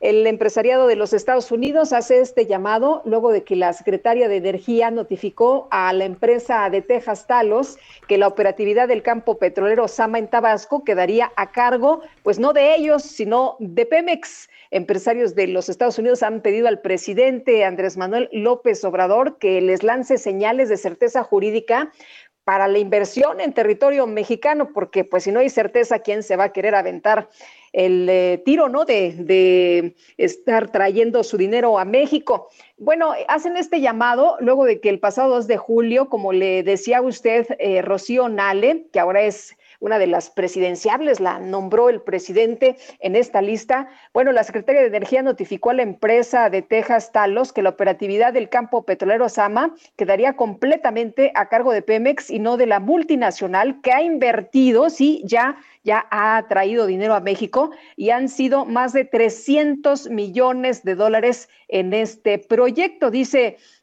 pues el presidente de la American Society of Mexico, Asociación Civil, Larry Rubin, que cree que el presidente López Obrador tiene la oportunidad de corregir lo hecho por la secretaria de Energía, de mandar señales claras de que México requiere mayores flujos de inversión. Las empresas en el mundo ven lo que sucede en México y México compite en un escenario global. La segunda Comisión de Trabajo de Relaciones Exteriores, Defensa Nacional y Educación Pública ratificó por unanimidad el nombramiento presidencial de Jesús Seade Curi como embajador de México en China. Misael Zavala nos tiene el reporte. Adelante, Misael. Buenos días, Sergio. Buenos días, Lupita. Efectivamente, al comparecer como una propuesta del Ejecutivo Federal para ser embajador en China, Jesús Seade Curi, pues prácticamente fue palomeado por esta segunda comisión de la Comisión Permanente, y en una comparecencia que se llevó a cabo y que duró al menos 3 horas, Jesús Seade adelantó que busca una nueva relación con ese país asiático para promover mayores exportaciones, también incrementar el flujo turístico y restablecer la conectividad aérea directa. Durante esta comparecencia, el exnegociador del Tratado México, Estados Unidos y Canadá sostuvo que la cooperación entre ambas naciones debe ser estratégica y no basada en cuestiones solamente o meramente circunstanciales. En su propuesta de trabajo, Seade se pronunció por promover mayores y más amplias exportaciones de productos agropecuarios con nuevos protocolos fitosanitarios y también promoviendo asociaciones a una mayor inserción de manufacturas en cadenas de valor en sectores dinámicos. Otras de sus propuestas son incrementar el flujo turístico. La oferta pues debe cubrir preferencias y necesidades del turista chino, también restablecer la conectividad aérea directa que se perdió desde hace algunos años y también enriquecer intercambios académicos y científicos entre ambas naciones. Seade adelantó que busca también rebalancear la relación comercial de México con Estados Unidos y también con China, dejando en claro que nuestro país tiene una buena relación con ambas naciones, ya que son relaciones estratégicas. Esta pues ratificación ya de la Comisión Permanente pasará a la sesión del Pleno en los próximos días para que Jesús Seade Curi tome y rinda protesta como embajador de México en China. Hasta aquí la información. Muy bien, Misael Zavala, gracias. Gracias, buenos días. Ante las severas lluvias que han dejado fuertes afectaciones en Atizapán de Zaragoza, la alcaldesa Ruth Olvera solicitó a la Secretaría de Gobernación instrumentar el plan TN3 en el municipio y también al gobierno mexiquense recursos para este programa de acciones para el desarrollo. Ruth Olvera, gracias por tomar la llamada esta mañana. Muy buenos días. Buenos días, con el gusto de saludarles. Cuéntenos, ¿cuál es la situación, alcaldesa, en Atizapán en estos momentos y por qué vimos estas inundaciones y qué medidas se están tomando para tratar de impedir que vuelvan a ocurrir? Sí, claro, con mucho gusto. Pues seguimos con los trabajos de limpieza, de sanitización. De los 33 puntos afectados, tenemos 9 seriamente, gravemente afectados, como son Calacuaya, Rincón Colonial, La Condesa, Pavo Real en las Alamedas, Lomas de Atizapán, además de la limpieza de vialidades principales como Ruiz Cortines y las curvas de Marín. También seguimos con la limpieza de cauces y vasos reguladores y también hoy terminaremos la limpieza del Centro Cultural de Chinchichagua en Zona Esmeralda. También estamos atendiendo a los reportes de 10 árboles que se han retirado, estamos trabajando con 15 más. La solución al problema que tenemos de inundaciones es una obra hidráulica que está pendiente en Atizapán, Zaragoza, desde 2012, y que requerimos que se haga a través de la Comisión Estatal del Agua, que además es un compromiso que ellos adquirieron con Atizapán, que significa la interconexión con el drenaje profundo, con el colector poniente. Y es lo único que nos falta, y resolveremos de manera real y de tajo el problema de las inundaciones, porque va a seguir lloviendo, y por más esfuerzos que hagamos con nuestro plan de municipal de protección civil, pues estamos ante la inclemencia del tiempo, estamos imposibilitados para seguir controlando. Por eso requerimos esta obra hidráulica. Vamos a seguir con nuestro plan de vacunación, porque dado que el derrame de los ríos fue de aguas negras, necesitamos vacunar a los más de 4,000 familias que se vieron afectadas con este tema de las lluvias. Ruth, ¿qué va a pasar? ¿Dónde está despachando usted? En el Palacio Municipal tengo entendido que la situación se vio muy afectada, que hasta el metro, ¿no? Alcanzó el metro ahí de altura el agua anegada. ¿Qué va a pasar con el hospital de Atizapán, que también se les metió el agua, aguas negras? ¿Y qué va a pasar con estas miles de familias que también se vieron afectadas? Bueno, estamos trabajando con ellos, limpiando sus hogares, y estamos haciendo el levantamiento de los censos, para que una vez que sea atendida nuestra solicitud de declaratoria de desastre natural, puedan recibir el apoyo que se nos refiera, que se hará llegar de manera transparente a la ciudadanía. Vamos a continuar con este proceso de levantamiento del censo. Con respecto al hospital, este es un hospital responsable el gobierno del estado, es un hospital que pertenece al sistema estatal de salud. Ellos ya están trabajando, nosotros hemos colaborado en la medida de nuestras posibilidades para ayudar al hospital. Efectivamente sufrió daños muy severos, se está trabajando, y al igual que en la alcaldía, que todo el primer piso se inundó, se perdieron computadoras, sillas, escritorios, miles de archivos, pero ahora estamos, seguramente este día terminaremos de la limpieza, saneamiento de las instalaciones, para que el día de mañana se reabran todas las oficinas y se siga dando atención a la ciudadanía. Señora alcaldesa, esta obra hidráulica de la que usted habla, ¿de quién es la responsabilidad? ¿Es del gobierno del estado? ¿Es del gobierno municipal? ¿Es de los distintos órdenes de gobierno? ¿Quién debe asumir esta obra? ¿Hay proyecto? ¿Hay un proyecto para esta obra? ¿Qué podemos esperar para el futuro? Existe un proyecto ya de esta obra hidráulica por parte de la Comisión Estatal del Agua. Esta es responsabilidad de la Comisión Estatal del Agua. De hecho, comentar a ustedes que existe un convenio entre el gobierno municipal de Atizapán de Zaragoza, Cuautitlán Izcalli, Nicolás Romero, y nosotros le damos mantenimiento a la presa El Ángulo, donde se recogen todas las aguas que están en la región. Y esta obra hidráulica soluciona de manera definitiva el tema de las inundaciones. Y este compromiso está pendiente desde el 2012, compromiso que se hizo de parte de la Comisión Estatal del Agua con Atizapán, Zaragoza y los municipios que están en esta cuenca. Por eso es importante que la Comisión Estatal del Agua pues inicie ya las obras que están pendientes desde el 2012. Atizapán ha cumplido con el protocolo de este convenio que da mantenimiento a esta presa y a los cauces naturales de los ríos de Atizapán y Zaragoza. E inclusive hemos estado haciendo entubamientos de varios de estos cauces para evitar inundaciones. Solo falta esa obra hidráulica. Uy, pues nada más y nada menos que esa obra tan importante. Ruth Olvera, muchas gracias por platicar con nosotros esta mañana. Muchas gracias, y agradecida con ustedes por darnos la oportunidad de informarle a la ciudadanía que su gobierno municipal está trabajando con ellos. Gracias, Ruth. Buenos días. Bueno, es la alcaldesa, gracias, la alcaldesa de Atizapán de Zaragoza. Bueno, y muchas veces recibimos denuncias a través de nuestro número de WhatsApp, el 55 20 10 96 47. Recibimos Recibimos una denuncia a través de nuestro número. Resulta que por segundo mes consecutivo, un muchacho de 13 años, Raúl Reynoso, no ha recibido quimioterapia en el Hospital General de México por falta del medicamento que se llama Vincristina. Tenemos al señor Juan Reynoso, papá de Juan Raúl Reynoso, en la línea telefónica. Señor Juan Reynoso, buenos días. Gracias por tomar nuestra llamada. Muy buenos días, Sergio, Lupita. Gracias a ustedes por asomarme una vez más a este grito de desabasto de medicamentos oncológicos. Buenos días. Nos han dicho que no hay desabasto, después nos han dicho que todo es culpa de una conspiración. ¿Cuál ha sido su experiencia en estos últimos tiempos?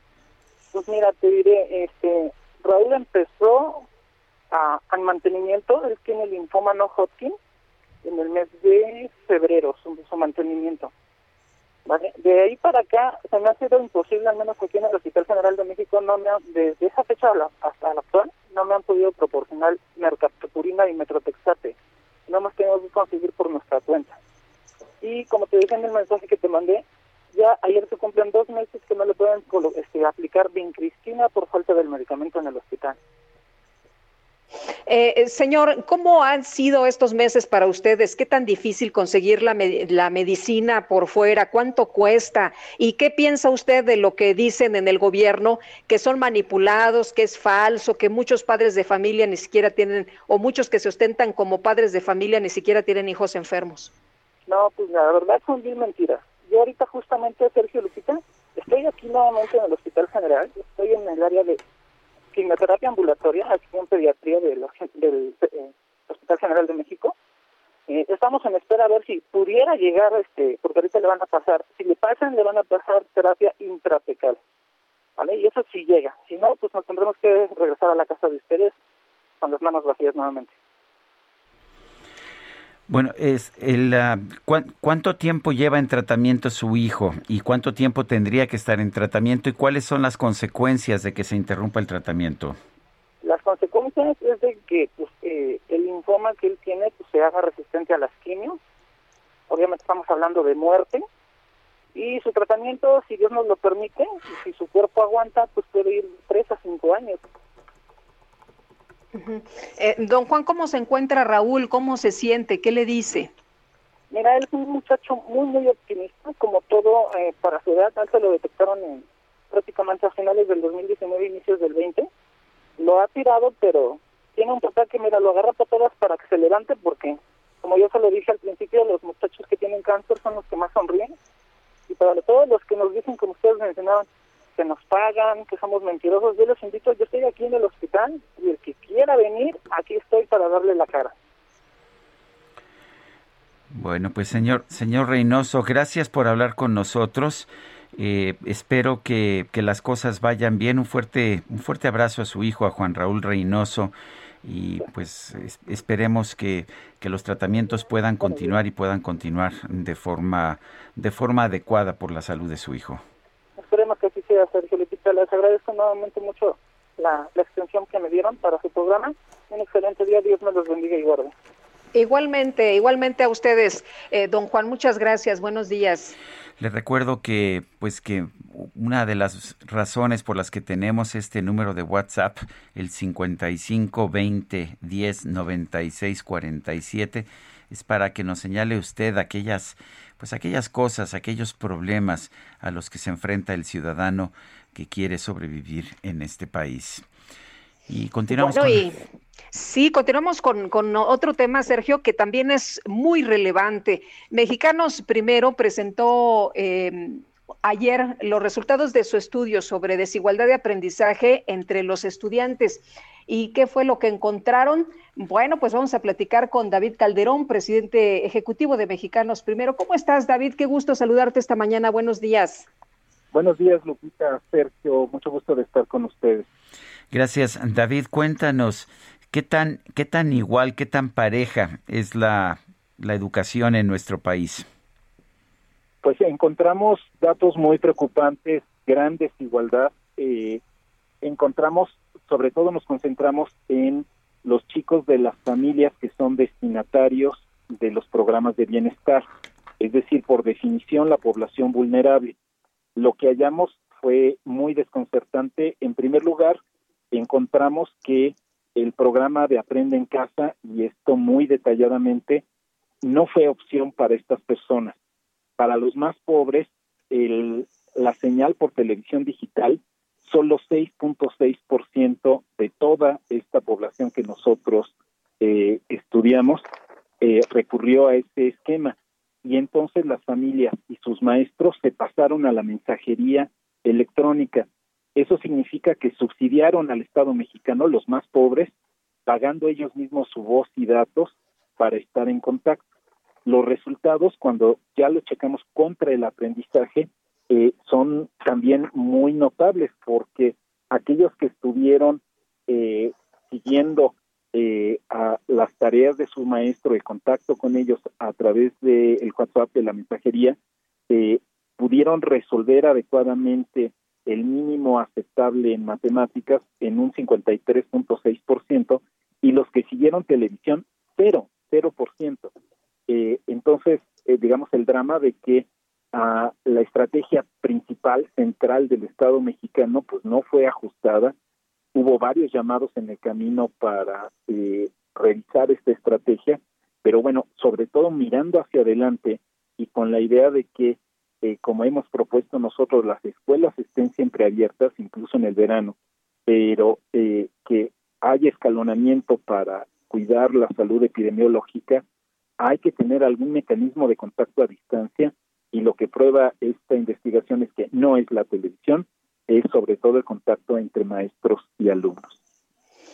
David, a pesar de que muchos profesores estuvieron al pendiente, tengo algunas testimoniales de maestros que pues tenían que esperarse porque la gente no tenía para pagar los datos en sus teléfonos celulares, no les llegaban las tareas. O sea, fue algo realmente muy, muy complejo. Efectivamente, Lupita, justo el tema es si podemos hacer apoyos filantrópicos, pero sobre todo si hay y debe haber una estrategia del Estado mexicano para articular este proceso de contacto, pues tiene que ser encontrar que eso no le cueste a las familias y no le cueste a los maestros. Lo han hecho en otras partes del mundo porque establecen horarios, establecen el contacto, registrando qué teléfonos, con qué teléfonos, guardando por supuesto la privacidad, pero hay manera, desde la más sencilla que usaron en Zapopan, en Jalisco, que fue regalar los chips precargados, hasta estos sistemas más articulados y más de política pública que debiéramos esperar, que es que se establezcan servicios dedicados solo a la educación para que esta mensajería pueda estar asegurada, no les cueste ni al que recibe ni al que emite, y poder establecer ese vínculo. Y sobre todo articularlo con no hay sustitución a la presencia en la escuela, hay sucedáneos. Por televisión, por plataforma, por WhatsApp, no es lo mismo que presencial, el deterioro es muy grande, ya haciendo la recapitulación en nuestro estudio de una situación prepandemia de 54% de los jóvenes de 15 años no tienen las competencias matemáticas, hoy es el 75%. El empobrecimiento de sus vidas, pero sobre todo el empobrecimiento colectivo que nos espera si no le salimos al paso, es gravísimo, y toda su cadena de males en términos de reclutamiento al trabajo informal, a la delincuencia, a estar sujetos a todo tipo de abusos.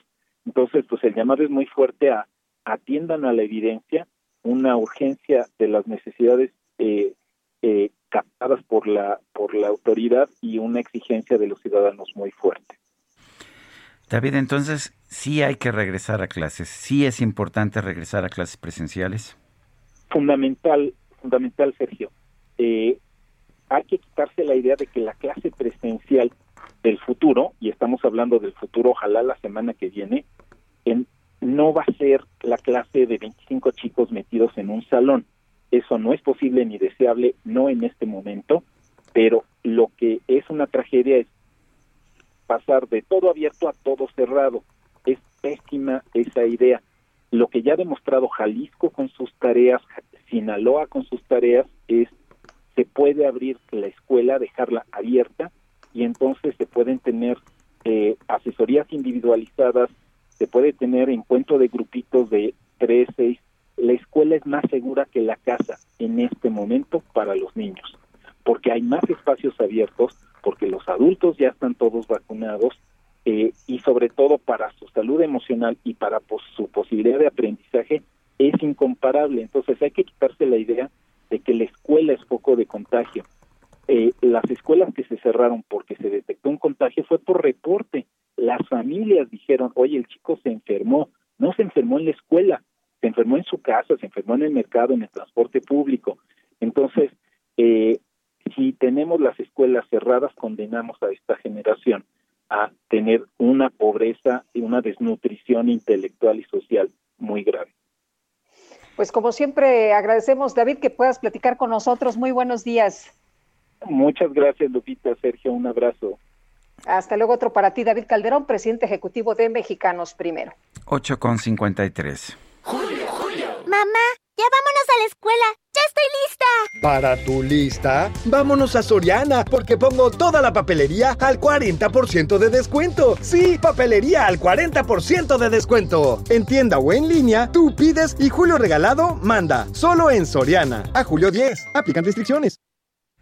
Son las 8:53. Le recuerdo que el Heraldo Radio tiene la mayor cadena de radio en todo nuestro país y también allá en los Estados Unidos. Esto en español siempre, por supuesto. Estamos en Brownsville, en Ciudad de México, Coatzacoalcos, Colima, Culiacán, Guadalajara, Hermosillo, en Houston por el canal 21.1 de televisión, en Beaumont en el 27.1, estamos en La Laguna, en La Paz, en McAllen, en Monterrey, en San Luis Potosí, en Tampico, en Tapachula, en Tehuantepec, en Tepic, en Tijuana y en Tuxtla Gutiérrez. Además, nos puede usted escuchar en cualquier lugar del mundo a través de heraldodemexico.com.mx, el Heraldo Media Group.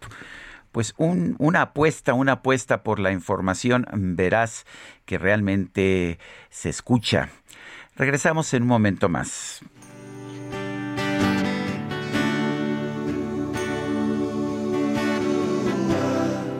Should I build a wall?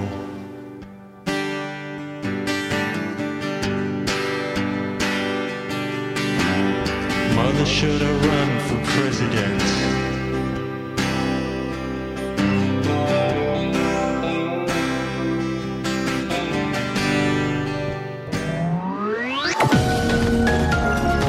Sergio Sarmiento y Lupita Juárez quieren conocer tu opinión, tus comentarios o simplemente envía un saludo para ser más cálida esta mañana. Envía tus mensajes al WhatsApp 5520-109647.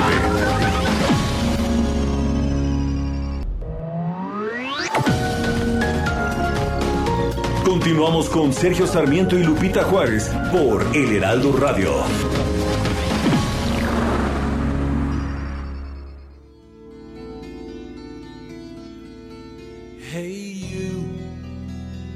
Out there in the cold, getting lonely, getting old, can you feel me? Hey you, standing in the aisles with itchy feet and fainting smiles, can you feel me? Hey you, don't help them to bury the light.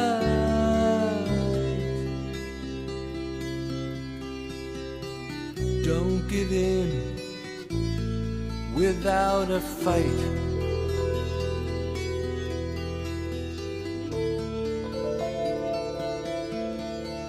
Hey you, out there on your own, sitting naked by the phone, would you touch me? Hey you, hey tú.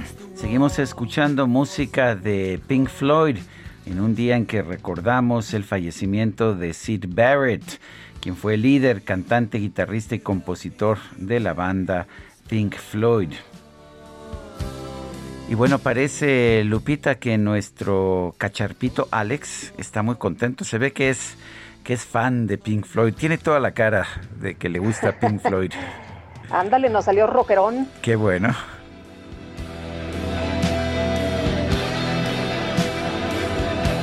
Oye, me mandan una imagen de Acapulco, el amanecer en Acapulco, y me dicen, ahorita llueve de una manera como pocas vistas, y bueno, se ve que está impresionante la lluvia por allá. Y Almarroz Arjona nos dice, desde Coyoacán, de acuerdo con tu jaque mate, Sergio, impresionante, no hay autenticidad de nada de lo que hace, el papel calca de todos, y lo peor que es el más mentiroso y Pinocho, es el... Triste su realidad, lástima que los datos de millones de mexicanos coherentes no coincidamos con él, triste su calavera. Dice otra persona, buenos días querido Sergio y Lupita, soy teacher, Alma Monterrubio, esposa del teacher Héctor Contreras, terminando también ciclo escolar con mucho entusiasmo y con el gusto de haber trabajado con mis niños y niñas, excelente programa, que el día sea maravilloso. Y en casi todos los programas de opinión, nos dice René Miranda, de opinión de radio y televisión, se mencionan los puntos malos del gobierno. Creo que sí hay chayote porque hay algunos comentaristas que solamente se dedican a alabar al presidente. Más bien lo que yo creo es que hay distintos puntos de vista y eso me parece maravilloso. Qué bueno que tengamos puntos de vista distintos. Son las 9:03 a.m. Lo mejor de México está en Soriana. Aprovecha que la uva roja sin semilla está a solo $21.80 el kilo. El jitomate guaje o saladet a $16.80 el kilo. Y la carne molida de res especial 80-20 a solo $64.90 el kilo. Martes y miércoles del campo de Soriana. A julio 7. Aplica restricciones. Bueno, pues les cuento que la Secretaría de Educación Pública canceló los resultados de más de 5,000 maestros que buscaban una promoción y reconocimiento dentro del programa de carrera docente para este año, porque de acuerdo con los datos que dieron a conocer, el sistema detectó que copiaron durante la aplicación de la evaluación. A ver, cuéntanos, Gerardo Suárez, ¿qué tal? Buenos días. Buenos días, Sergio y Lupita. La Secretaría de Educación Pública detectó que casi 6,000 maestros copiaron en un examen que forma parte de un proceso de selección para acceder a un ascenso a cargos directivos y de supervisión en el nivel educativo de educación básica. La SEP detalló que 5,787 maestras y maestros tuvieron cadenas de respuestas exactamente iguales en un cuestionario que forma parte de este proceso de selección. Al informar sobre la publicación de los resultados de este proceso de selección para cargos de dirección y de supervisión, se detectó que en la etapa 3, que se conforma de un cuestionario de habilidades directivas, pues tuvieron cadenas 100% idénticas de respuestas, es decir, que tanto las respuestas correctas como incorrectas eran las mismas en este grupo de casi 6,000 profesores.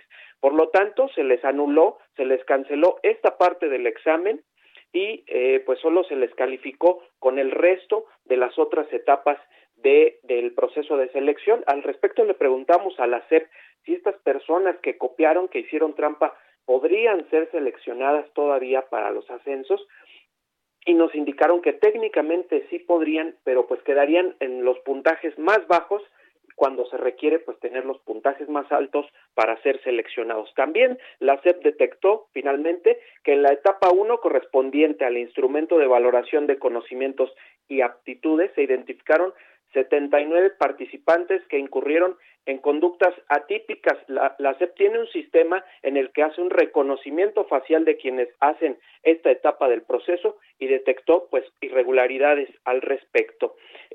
Finalmente los resultados de este proceso de selección vertical fueron publicados en la página de la UCICAM, que es la unidad del sistema para la carrera de maestras y maestros.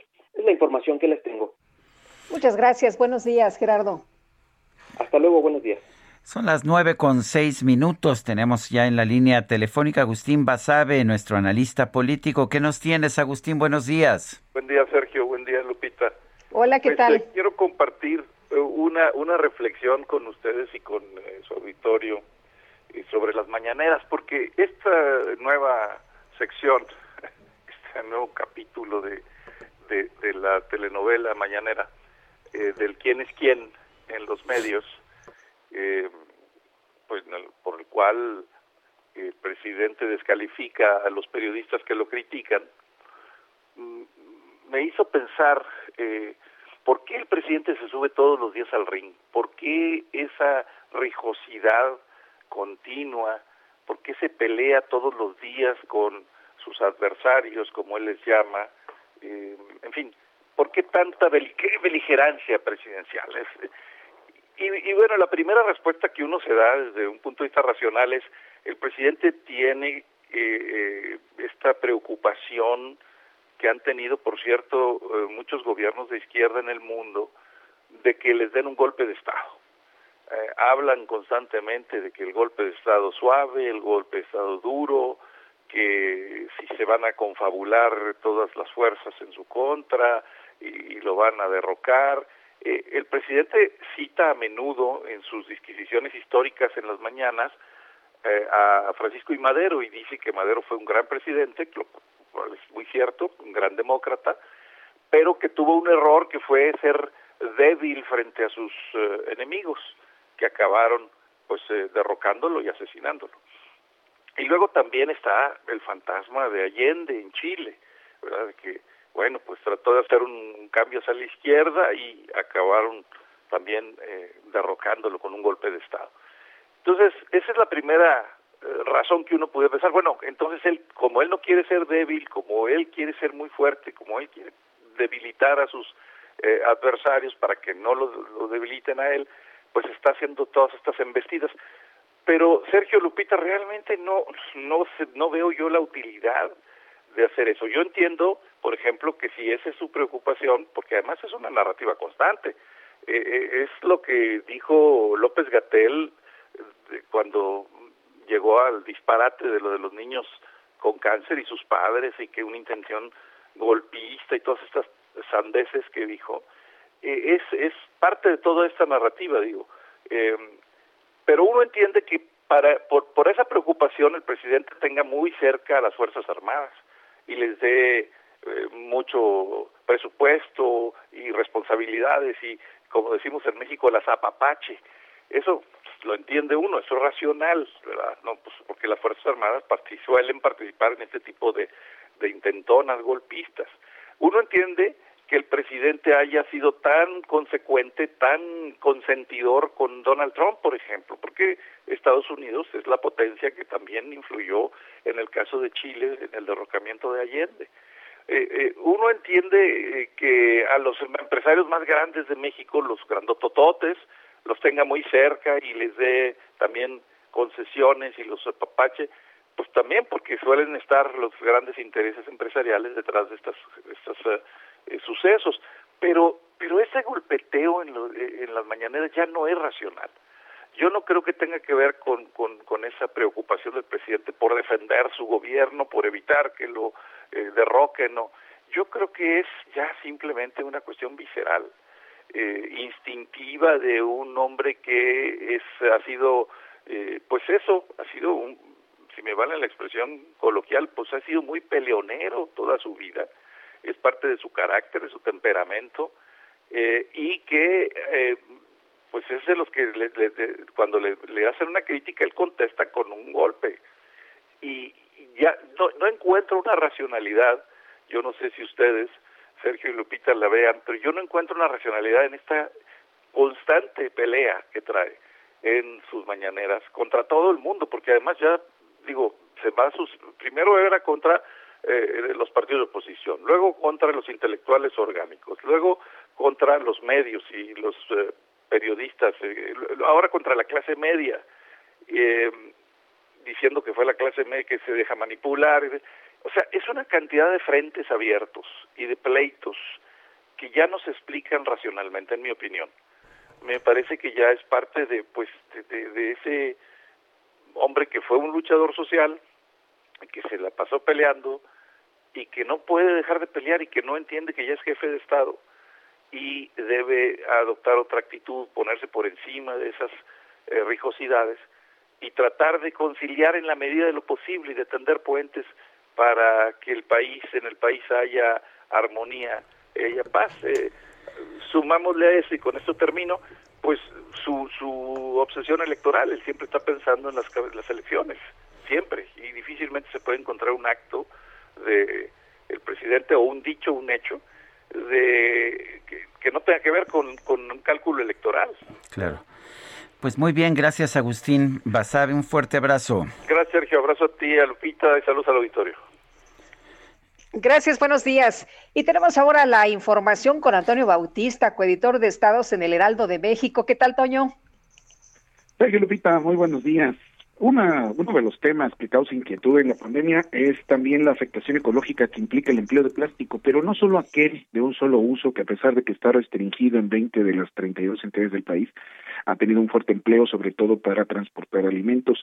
El que preocupa es el polímero que se utiliza para combatir la pandemia, el que se emplea en material médico. Estamos hablando de mascarillas, caretas, guantes, cánulas, material para intubar a pacientes, ropa para la protección de los médicos, sobre todo lo que no es tejido, embalajes para el transporte de las vacunas, las jeringas para su aplicación o aquel que permite hacer diagnósticos en las pruebas PCR. En México se consume actualmente un total de 8 millones de toneladas de plástico. Este año hubo un aumento de al menos 3% en la producción de los polímeros. Se calcula que el 48% de ellos se destina a envases y embalajes. Muchos son reciclables, pero no necesariamente se están reciclando. 2% de la industria del plástico mexicano pues se destina al sector médico. Más de 4.100 empresas producen este material para los diferentes usos en el país. La mayor parte de la industria del polímero se concentra en la región centro con 53% de las empresas, es decir, más de 2.150 en entidades como el Estado de México, Hidalgo, Tlaxcala, Querétaro, Morelos, Puebla y la Ciudad de México. Este material juega en este momento un papel importante en mejorar la vida de las personas y sobre todo salvarlas.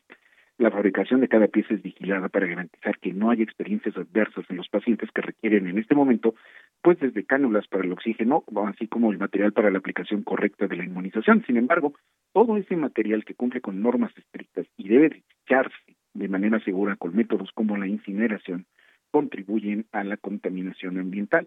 La inversión a nivel mundial en plásticos médicos por la pandemia ya ha registrado un aumento del 9% y se calcula que superó los $17 mil millones en 2020.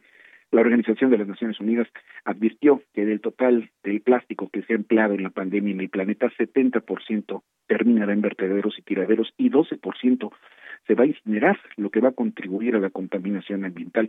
No hay estudios aún que evalúen el impacto de la pandemia por el consumo de plásticos médicos en nuestro país. La cantidad que se utiliza es enorme. Si consideramos, por ejemplo, la aplicación de las vacunas, que ya van 47 millones de dosis, pues esa misma cantidad de jeringas deben ser desechadas y lo que falta, porque somos más de 126 millones de habitantes.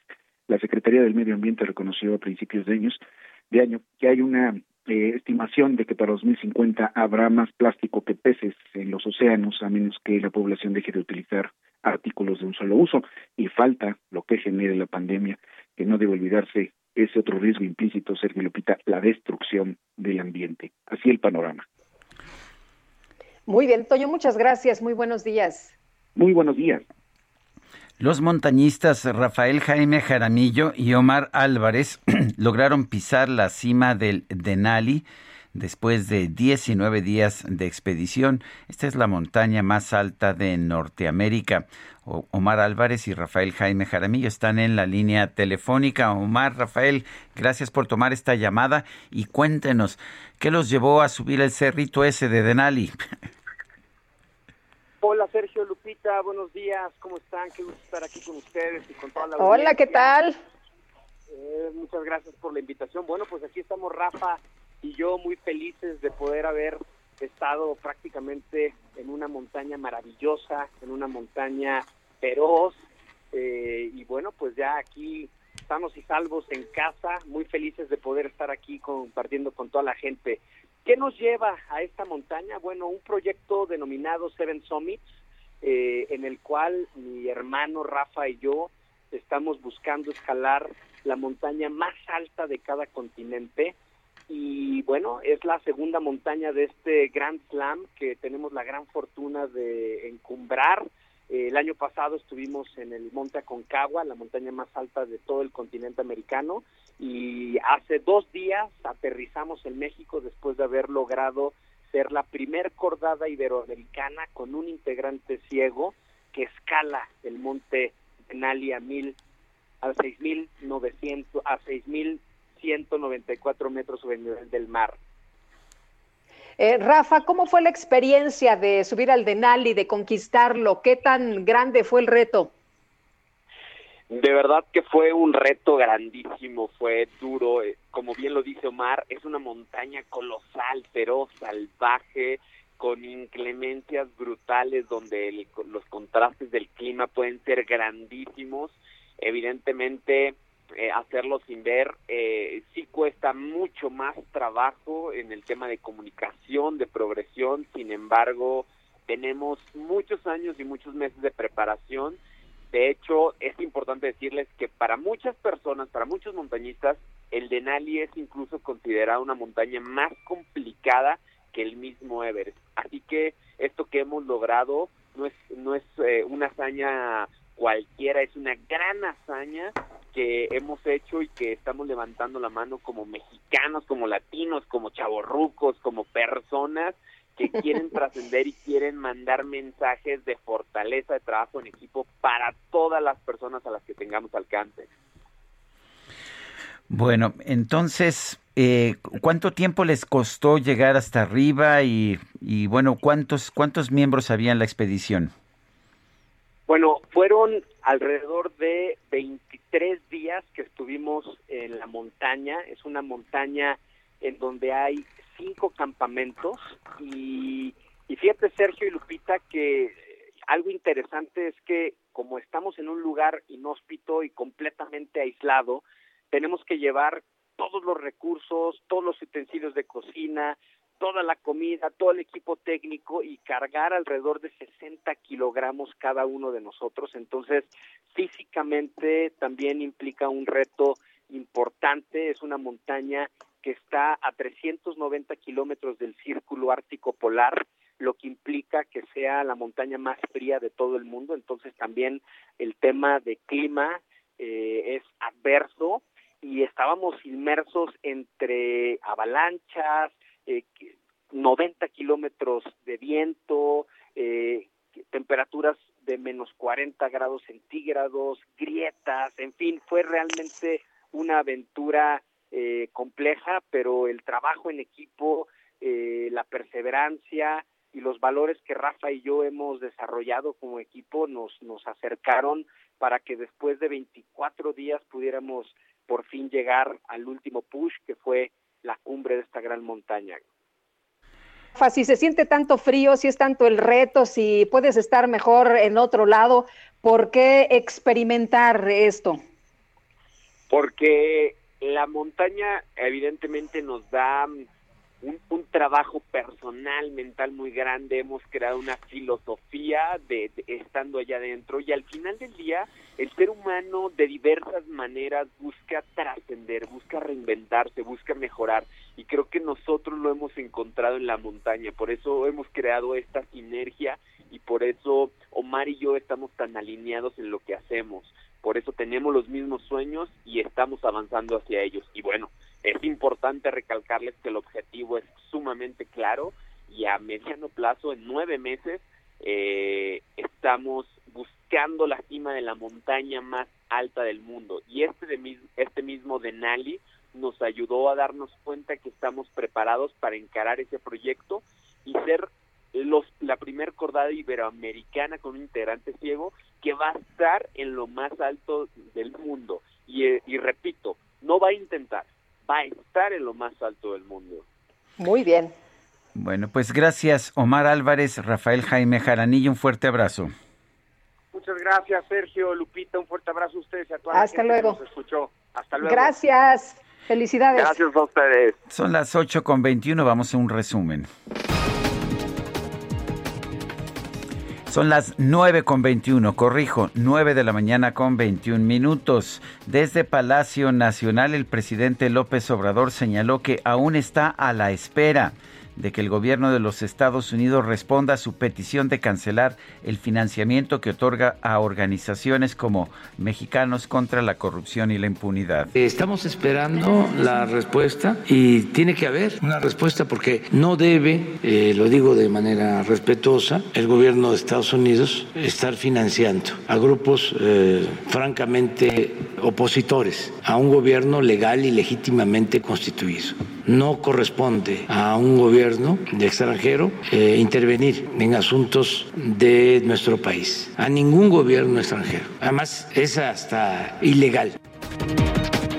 Bueno, por otro lado, el presidente López Obrador envió sus condolencias al pueblo y al gobierno de Haití por el reciente asesinato del presidente de ese país, Jovenel Moïse. Enviar un abrazo al pueblo de Haití por el lamentable asesinato del presidente de ese país y de su esposa. Es algo que lamentamos mucho. El presidente de Haití, Jovenel Moïse, estuvo en el acto de toma de posición cuando asumí la presidencia de México.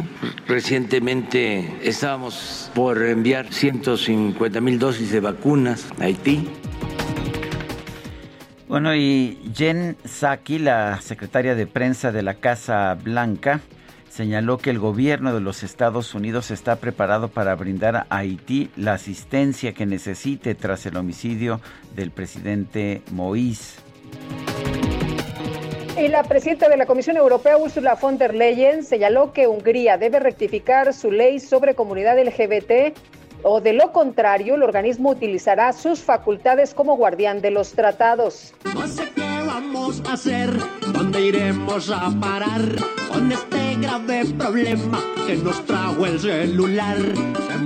En Bélgica, el artista digital Dries Deporter desarrolló una inteligencia artificial denominada The Flemish Scrollers, la cual utiliza herramientas como el reconocimiento facial para monitorear las sesiones del Parlamento y determinar si los legisladores están distraídos mirando sus teléfonos celulares. En caso de detectar que algún político no está poniendo atención, el sistema comparte una captura en redes sociales etiquetando la cuenta del funcionario en cuestión. Todo el pueblo dice que buscando Wi-Fi. Con esta tecnología, ¿dónde vamos a llegar? Por toda Son las 9 de la mañana con 24 minutos. Nosotros los montañeros no vamos a ser capaces. Guadalupe Juárez y Sergio Sarmiento estamos en el Heraldo Radio. Nuestro número de WhatsApp es el 55 20 10 96 47.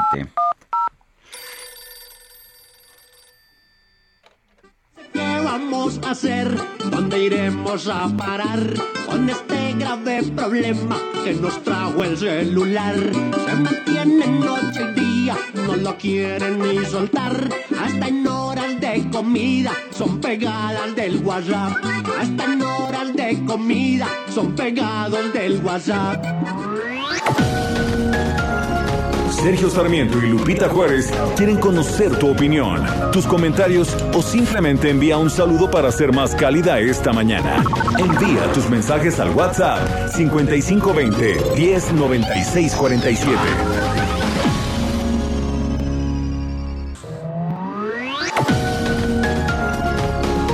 Continuamos con Sergio Sarmiento y Lupita Juárez por El Heraldo Radio. Desde hace 200 años, Puebla ha hecho historia dando paso a un platillo lleno de pasión, textura y color. Enamórate del sazón poblano que refleja la esencia e identidad de nuestra gente. Chile en nogada, 200 años de sabor y tradición. Orgullo de Puebla. Gobierno de Puebla, hacer historia, hacer futuro.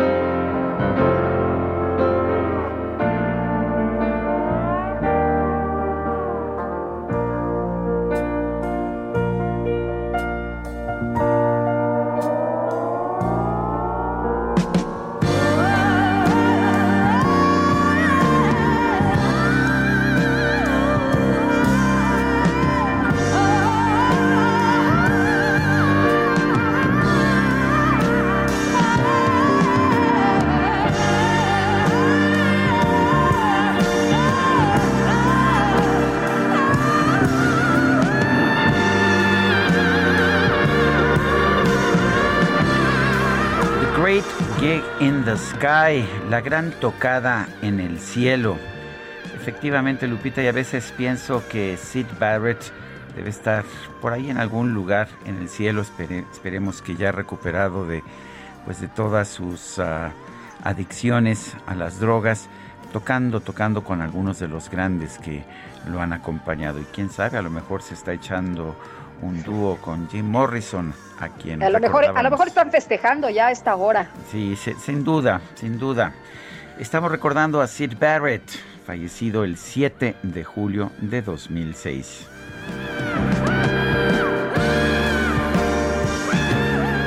Bueno, y vámonos a los mensajes. Dice la señora Rosa Pérez: buenos días, Sergio Lupita, con la actitud que ha tomado el señor López Obrador al dejar en libertad al hijo del Chapo, al no mostrar empatía con los afectados de la línea 12 del metro y ahora los pobladores de Aguililla, dando solo consejos de besos y no balazos, ha demostrado dos cosas: nada de empatía al prójimo y sí mucha protección al narco.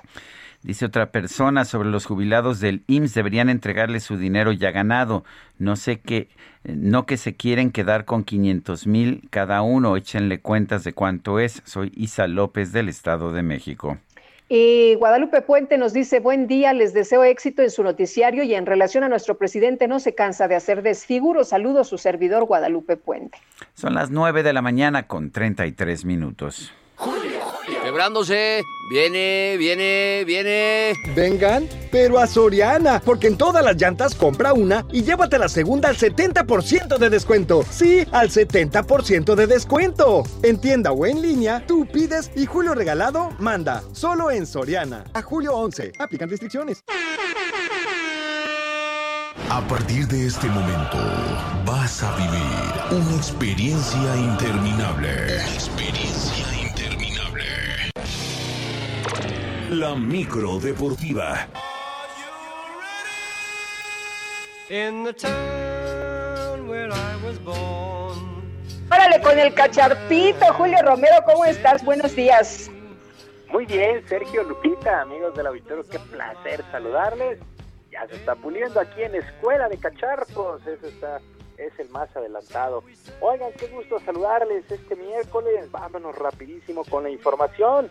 Viajó rumbo a Japón el primer contingente mexicano que tomará parte en los Juegos Olímpicos a partir del próximo 23 de julio. La selección de softball, la remera Kenia Lechuga y la nadadora Melissa Rodríguez encabezaron este primer contingente de deportistas. Por lo pronto, la jardinera de este equipo mexicano de softball, Estefanía Aradillas, espera que su actuación sea destacada y que atraiga a más niños a practicar deporte. Para niñas y niños que estén viendo la televisión y soñando en algún día participar en Juegos Olímpicos, y para todos los mexicanos que sentimos ese orgullo y esa piel chinita cuando escuchamos el himno mexicano. Well, I bet you I'm gonna be a big star. Bueno, pues mucha suerte. Por ahí de 162 atletas espera estén viajando allá a Japón. En otras cosas, Italia se convirtió en el primer finalista de la Eurocopa 2021 luego de vencer en penaltis a su similar de España. Los 90 minutos y los tiempos extras terminaron empatados a un gol. Y desde los 11 pasos Italia fue más efectivo, conectando en 3 ocasiones. Fue el tercer duelo consecutivo de España en tiempos extras en esta Euro. Por lo pronto, Luis Enrique, técnico de la llamada roja, se va satisfecho de esta copa a pesar de esta eliminación en semifinales. En los cuartos estábamos muy contentos ganando los penaltis y ahora pues tampoco hay que hundirse. Hay que reconocer que también el rival ha hecho cosas buenas y felicitarlos. Y nosotros llevamos sembrando desde hace mucho tiempo. O sea, uno siembra siempre pensando en el presente, en ser competitivo. Yo creo que desde el principio os dije que éramos una de las 8 favoritas a este europeo. Creo que no me he equivocado en absoluto y repito, nos vamos a casa con la tranquilidad de haber competido, con la tranquilidad de haber estado entre los mejores.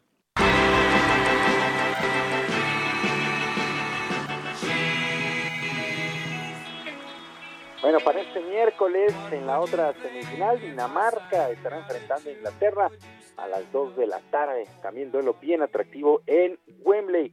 Y en la Copa América quedó lista la gran final y el clásico del área. Argentina estará enfrentando al anfitrión Brasil. La albiceleste se impuso también en penaltis a su similar de Colombia. En el tiempo regular empataron a un gol, se fueron directamente a la tanda de penaltis y ahí el portero Emiliano Martínez se robó el show. Le detuvo 3 disparos a los colombianos. Lionel Scaloni, timonel de Argentina, le ha dado todo el crédito a sus jugadores.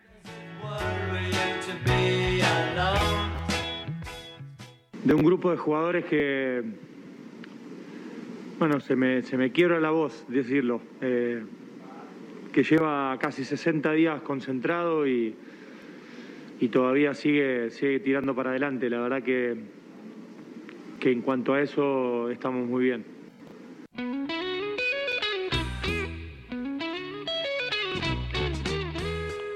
Bueno, pues la final que esperaba la CONMEBOL justamente se ha dado. Brasil contra Argentina, este clásico del área, sin lugar a dudas atractivo. Bueno, mientras tanto, actividad en el básquetbol de la NBA. Arrancó la gran final y los Suns de Phoenix se han impuesto 118 a 105 a los Bucks de Milwaukee y toman ventaja de 1 a 0.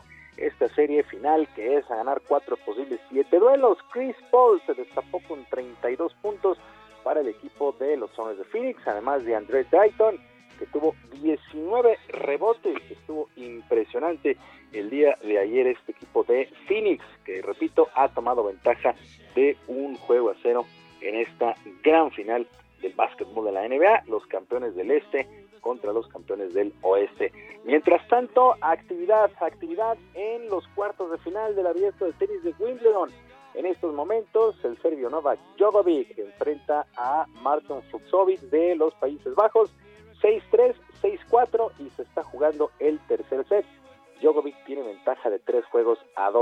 Mientras que el canadiense Denis Shapovalov está enfrentando a Karen Khachanov y pues que está adelante 2-1.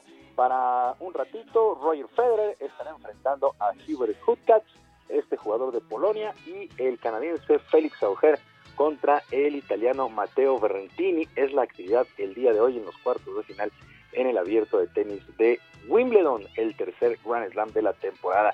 Y actividad en el béisbol de la Liga Mexicana. Arrancaron nuevas series. El equipo de los Diablos Rojos volvió a derrotar ahora 8-4 a los Tigres de Quintana Roo. Ya les tienen tomada la medida. Los Leones de Yucatán 7-4 sobre los Bravos de León. Los Mariachis de Guadalajara 10-6 sobre los Pericos de Puebla. Monclova derrotó 5-2 a Durango. El equipo de Vaqueros Laguna 7-6 sobre los Sultanes de Monterrey. Los Piratas de Campeche parearon 11-3 a los Guerreros de Oaxaca. Los Olmecas de Tabasco 5-2 al Águila de Veracruz. El duelo entre los Tecolotes de Nuevo Laredo y los Rieleros de Aguascalientes pospuesto por lluvia. Estos Rieleros que no han podido jugar en prácticamente 2 semanas, estos Rieleros ahí en su estadio en el Romo Chávez debido a la lluvia. Sergio, Lupita, amigos del auditorio, la información deportiva este miércoles. Yo les recuerdo nuestras vías de comunicación. En Twitter estoy en @jromerohb, @jromerohb, además de nuestro canal de YouTube, Barrio Deportivo en YouTube, todos los días a las 5 de la tarde con información y por supuesto mucha diversión. Yo como siempre les deseo un gran miércoles y les mando un abrazo a la distancia. Mi querido Julio, muchas gracias, hasta luego, buenos días. Bonito día para todos. Igualmente, ya está Micro festejando Ringo Starr. Gracias, Cacharpito. Está festejando Ringo Starr su cumple. Nació el 7 de julio de 1940.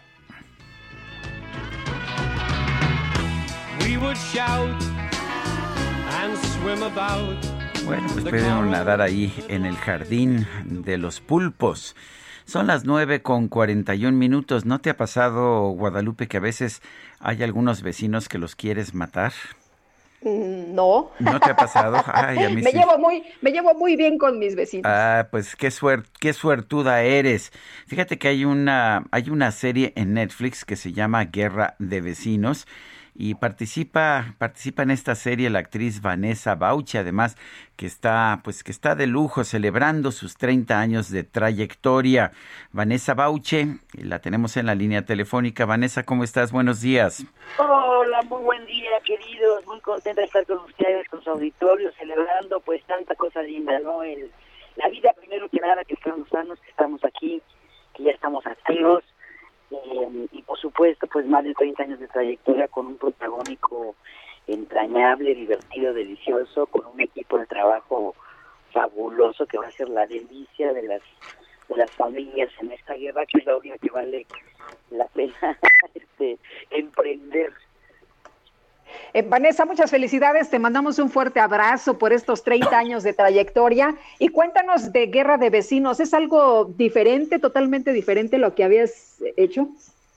Sí, bueno, en términos, digamos, ya había empezado yo a hacer proyectos de comedia, ya había hecho televisión, teatro cabaret, había como incursionado de las clases en el constituido de la comedia, no me había llegado un proyecto tan redondo, tan dinámico, divertido, coral, con tanto amor, con tanta luz, porque de una manera muy ligera y muy amena, muy empática, se tocan temas muy importantes a nivel social, es decir, social, humano, familiar. Creo que para poder encontrar la paz o activar la cultura de paz en nuestro país tenemos que empezar a liberarnos de los prejuicios, de la forma en la que nos descalificamos a priori, sin conocernos, y esta guerra es la que nos permite pues tocar temas de manera familiar, de alguna manera muy muy divertida, muy dinámica. Como les digo, es una comedia muy inteligente, con un equipo actoral extraordinario. Me acompaña mi némesis es Ana Layevska, que está haciendo por primera vez comedia y está extraordinaria, igual que todo el reparto. Y bueno, es un proyecto creado por Carolina Rivera, que llevó muchos años construyendo universos femeninos de mujeres empoderadas, o que se van empoderando y se van autoconociendo y el reflejo del otro. Entonces, Fernando Sariñana, Carolina han hecho siempre una dupla muy exitosa, lúdica, muy divertida, y es un proyecto producido por Moisés Chivar de Campo Cuervos, de la Shack Entertainment. Entonces, estamos seguros de que a partir de hoy, de adolescentes, adultos mayores, van a poder sentarse juntos a disfrutar, a dejarse abrazar por nosotros, por todo este equipo de trabajo, después de casi un año y medio de estar inmersos en estrés, en pérdidas, reinventándonos en la reactivación económica, muchos de nosotros, y dejarse abrazar, apapachar a través de la risa, que es sanadora, que tiene un poder, pues yo creo que muy importante como herramienta de comunicación, para poder abordar estos temas con la esperanza que también nos ayude a ir desmontando muchas de estas formas de violencia que ejercemos socialmente todos los días, como la discriminación, por ejemplo, ¿no? Los prejuicios son el principio de las guerras. Bueno, pues yo quiero agradecerte, Vanessa Bauche, el habernos invitado a ver esta serie en Netflix, Guerra de Vecinos. Así es, querido, muchísimas gracias. Yo les garantizo que va a ser la delicia. Adolescentes, adultos mayores, es un proyecto hecho con mucho amor, con mucha calidad. Produjo en plena pandemia, o sea que también nos la jugamos para poder reactivar labores con talento también del estado de Jalisco. Y sé que les va a encantar, y síganme en mis redes ahora en esta Bauche, para que vayan sabiendo de todas las dinámicas que vamos a hacer con el público, con parte del elenco, con especialistas que van a ahondar también, incluso miembros y cabezas de organizaciones de la sociedad civil, que van a ir, vamos a ir abordando algún trabajo que vamos a hacer también transmedia en 2 o 3 semanas, para ir abordando con mayor profundidad muchos de los temas que se tocan en la serie. Entonces, no se la pierdan a partir de hoy por esta plataforma que ha revolucionado a nivel mundial los medios audiovisuales, y espero que lo disfruten y que pues me acompañen, y les agradezco profundamente a ustedes, queridos, estos más de 30 años, más de 30 años, son 33 años de profesión, a todos los medios de comunicación por este acompañamiento tan lindo, esta relación tan bella que hemos tenido con los medios de comunicación en mi carrera, y gracias también al público que siguió mi trabajo. Espero que disfruten este proyecto hermoso, tanto como nosotros lo hemos disfrutado. Muchas gracias. Gracias, Vanessa. Gracias. Vanessa Bauche, y adelante, Lupita. Oye, dice Carlita que yo me llevo muy bien con mis vecinos porque ni siquiera los conozco. Es buena razón. Es buena relación. Oye, fíjate que desde el penal de máxima seguridad del Altiplano, en el Estado de México, Luis Cárdenas Palomino, exdirector de Seguridad Regional de la Policía Federal, se reservó su derecho a declarar, pero vamos con Diana Martínez, que nos tiene toda la información. Adelante. Así es, Sergio, Lupita, muy buenos días. El extitular de la División de Seguridad Regional de la extinta Policía Federal, Luis Cárdenas Palomino, se reservó su derecho a declarar y será a más tardar el próximo lunes, cuando un juez federal determine si le dicta auto de formal prisión o de libertad. La audiencia, que se realizó por videoconferencia, comenzó poco después del mediodía. El exmando policial compareció desde la cárcel de máxima seguridad del Altiplano ante el juez 12º de distrito en procesos penales federales del reclusorio Oriente, Jesús Chávez. Cárdenas Palomino escuchó los hechos por los que la Fiscalía General de la República busca llevarlo a juicio.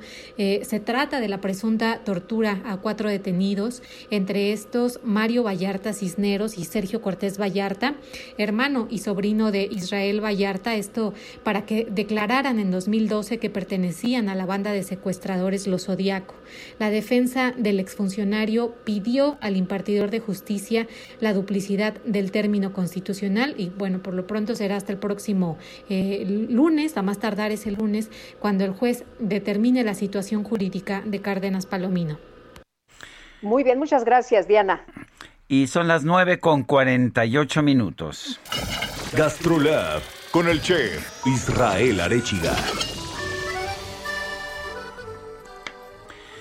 Israel Arechiga, ¿qué nos tienes esta mañana? Adelante. Muy buenos días, querido Sergio, Lupita, todo el auditorio, qué gusto saludarlos. Pues les cuento que hoy, 7 de julio, es el Día Internacional del Chocolate y del Cacao.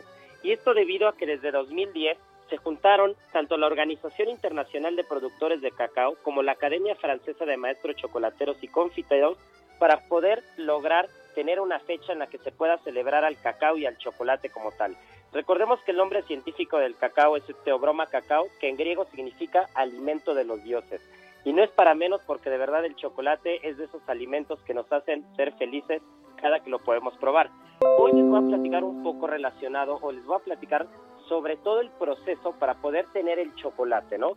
Que recordemos que todo viene desde el campo, todo parte desde la naturaleza, y justo vamos a tener que se dan 2 cosechas de cacao al año. Una justo es al final de la época lluviosa y la otra es hasta el principio de la siguiente temporada de lluvias.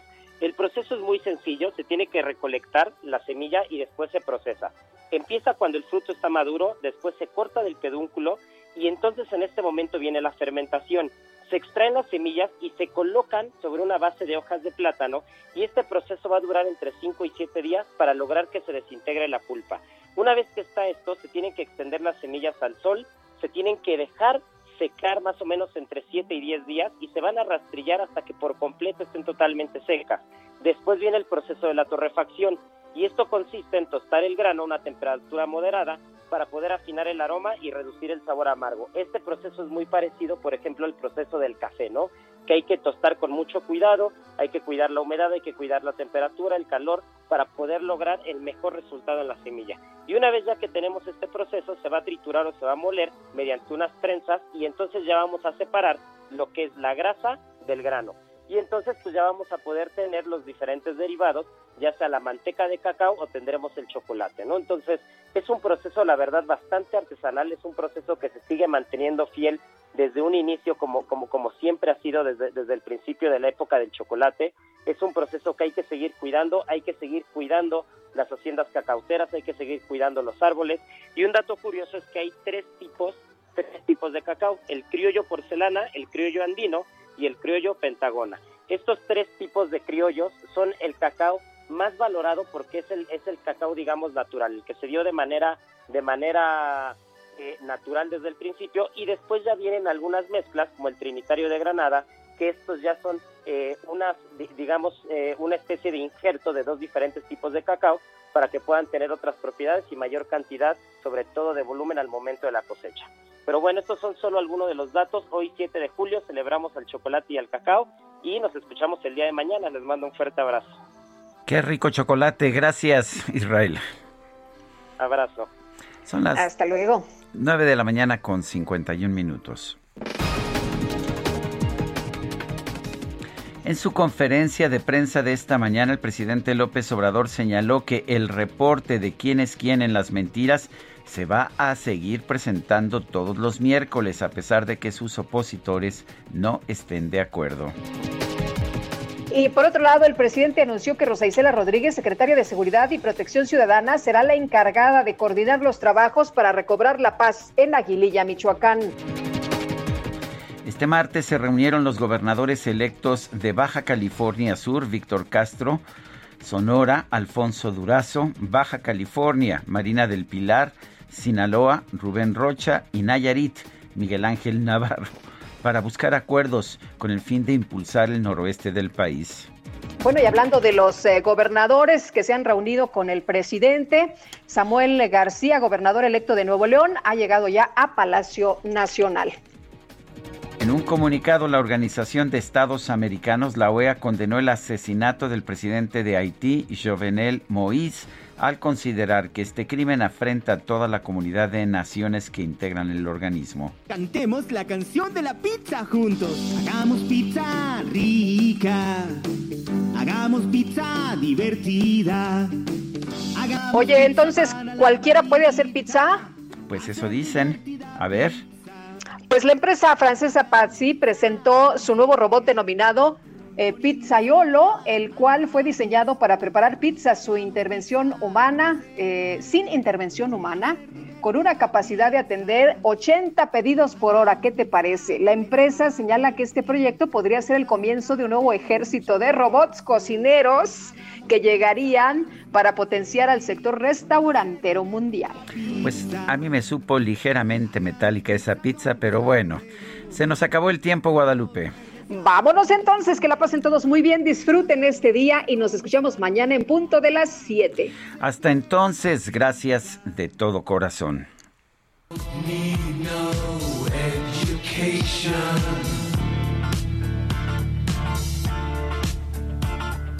We don't need no thought control.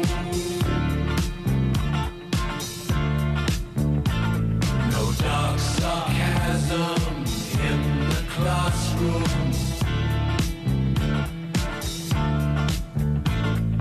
Teacher, leave them kids alone.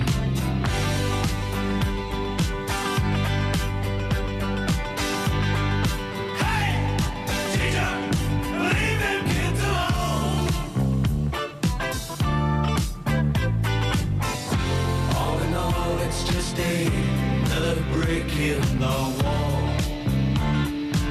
Oh, do it again. All in all. Heraldo Media Group presentó Sergio Sarmiento y Lupita Juárez por El Heraldo Radio.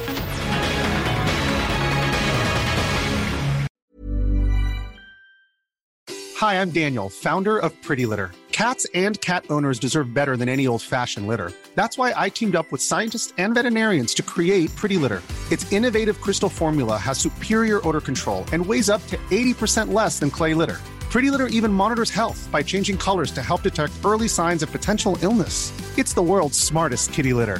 Go to prettylitter.com and use code ACAST for 20% off your first order and a free cat toy. Terms and conditions apply. See site for details.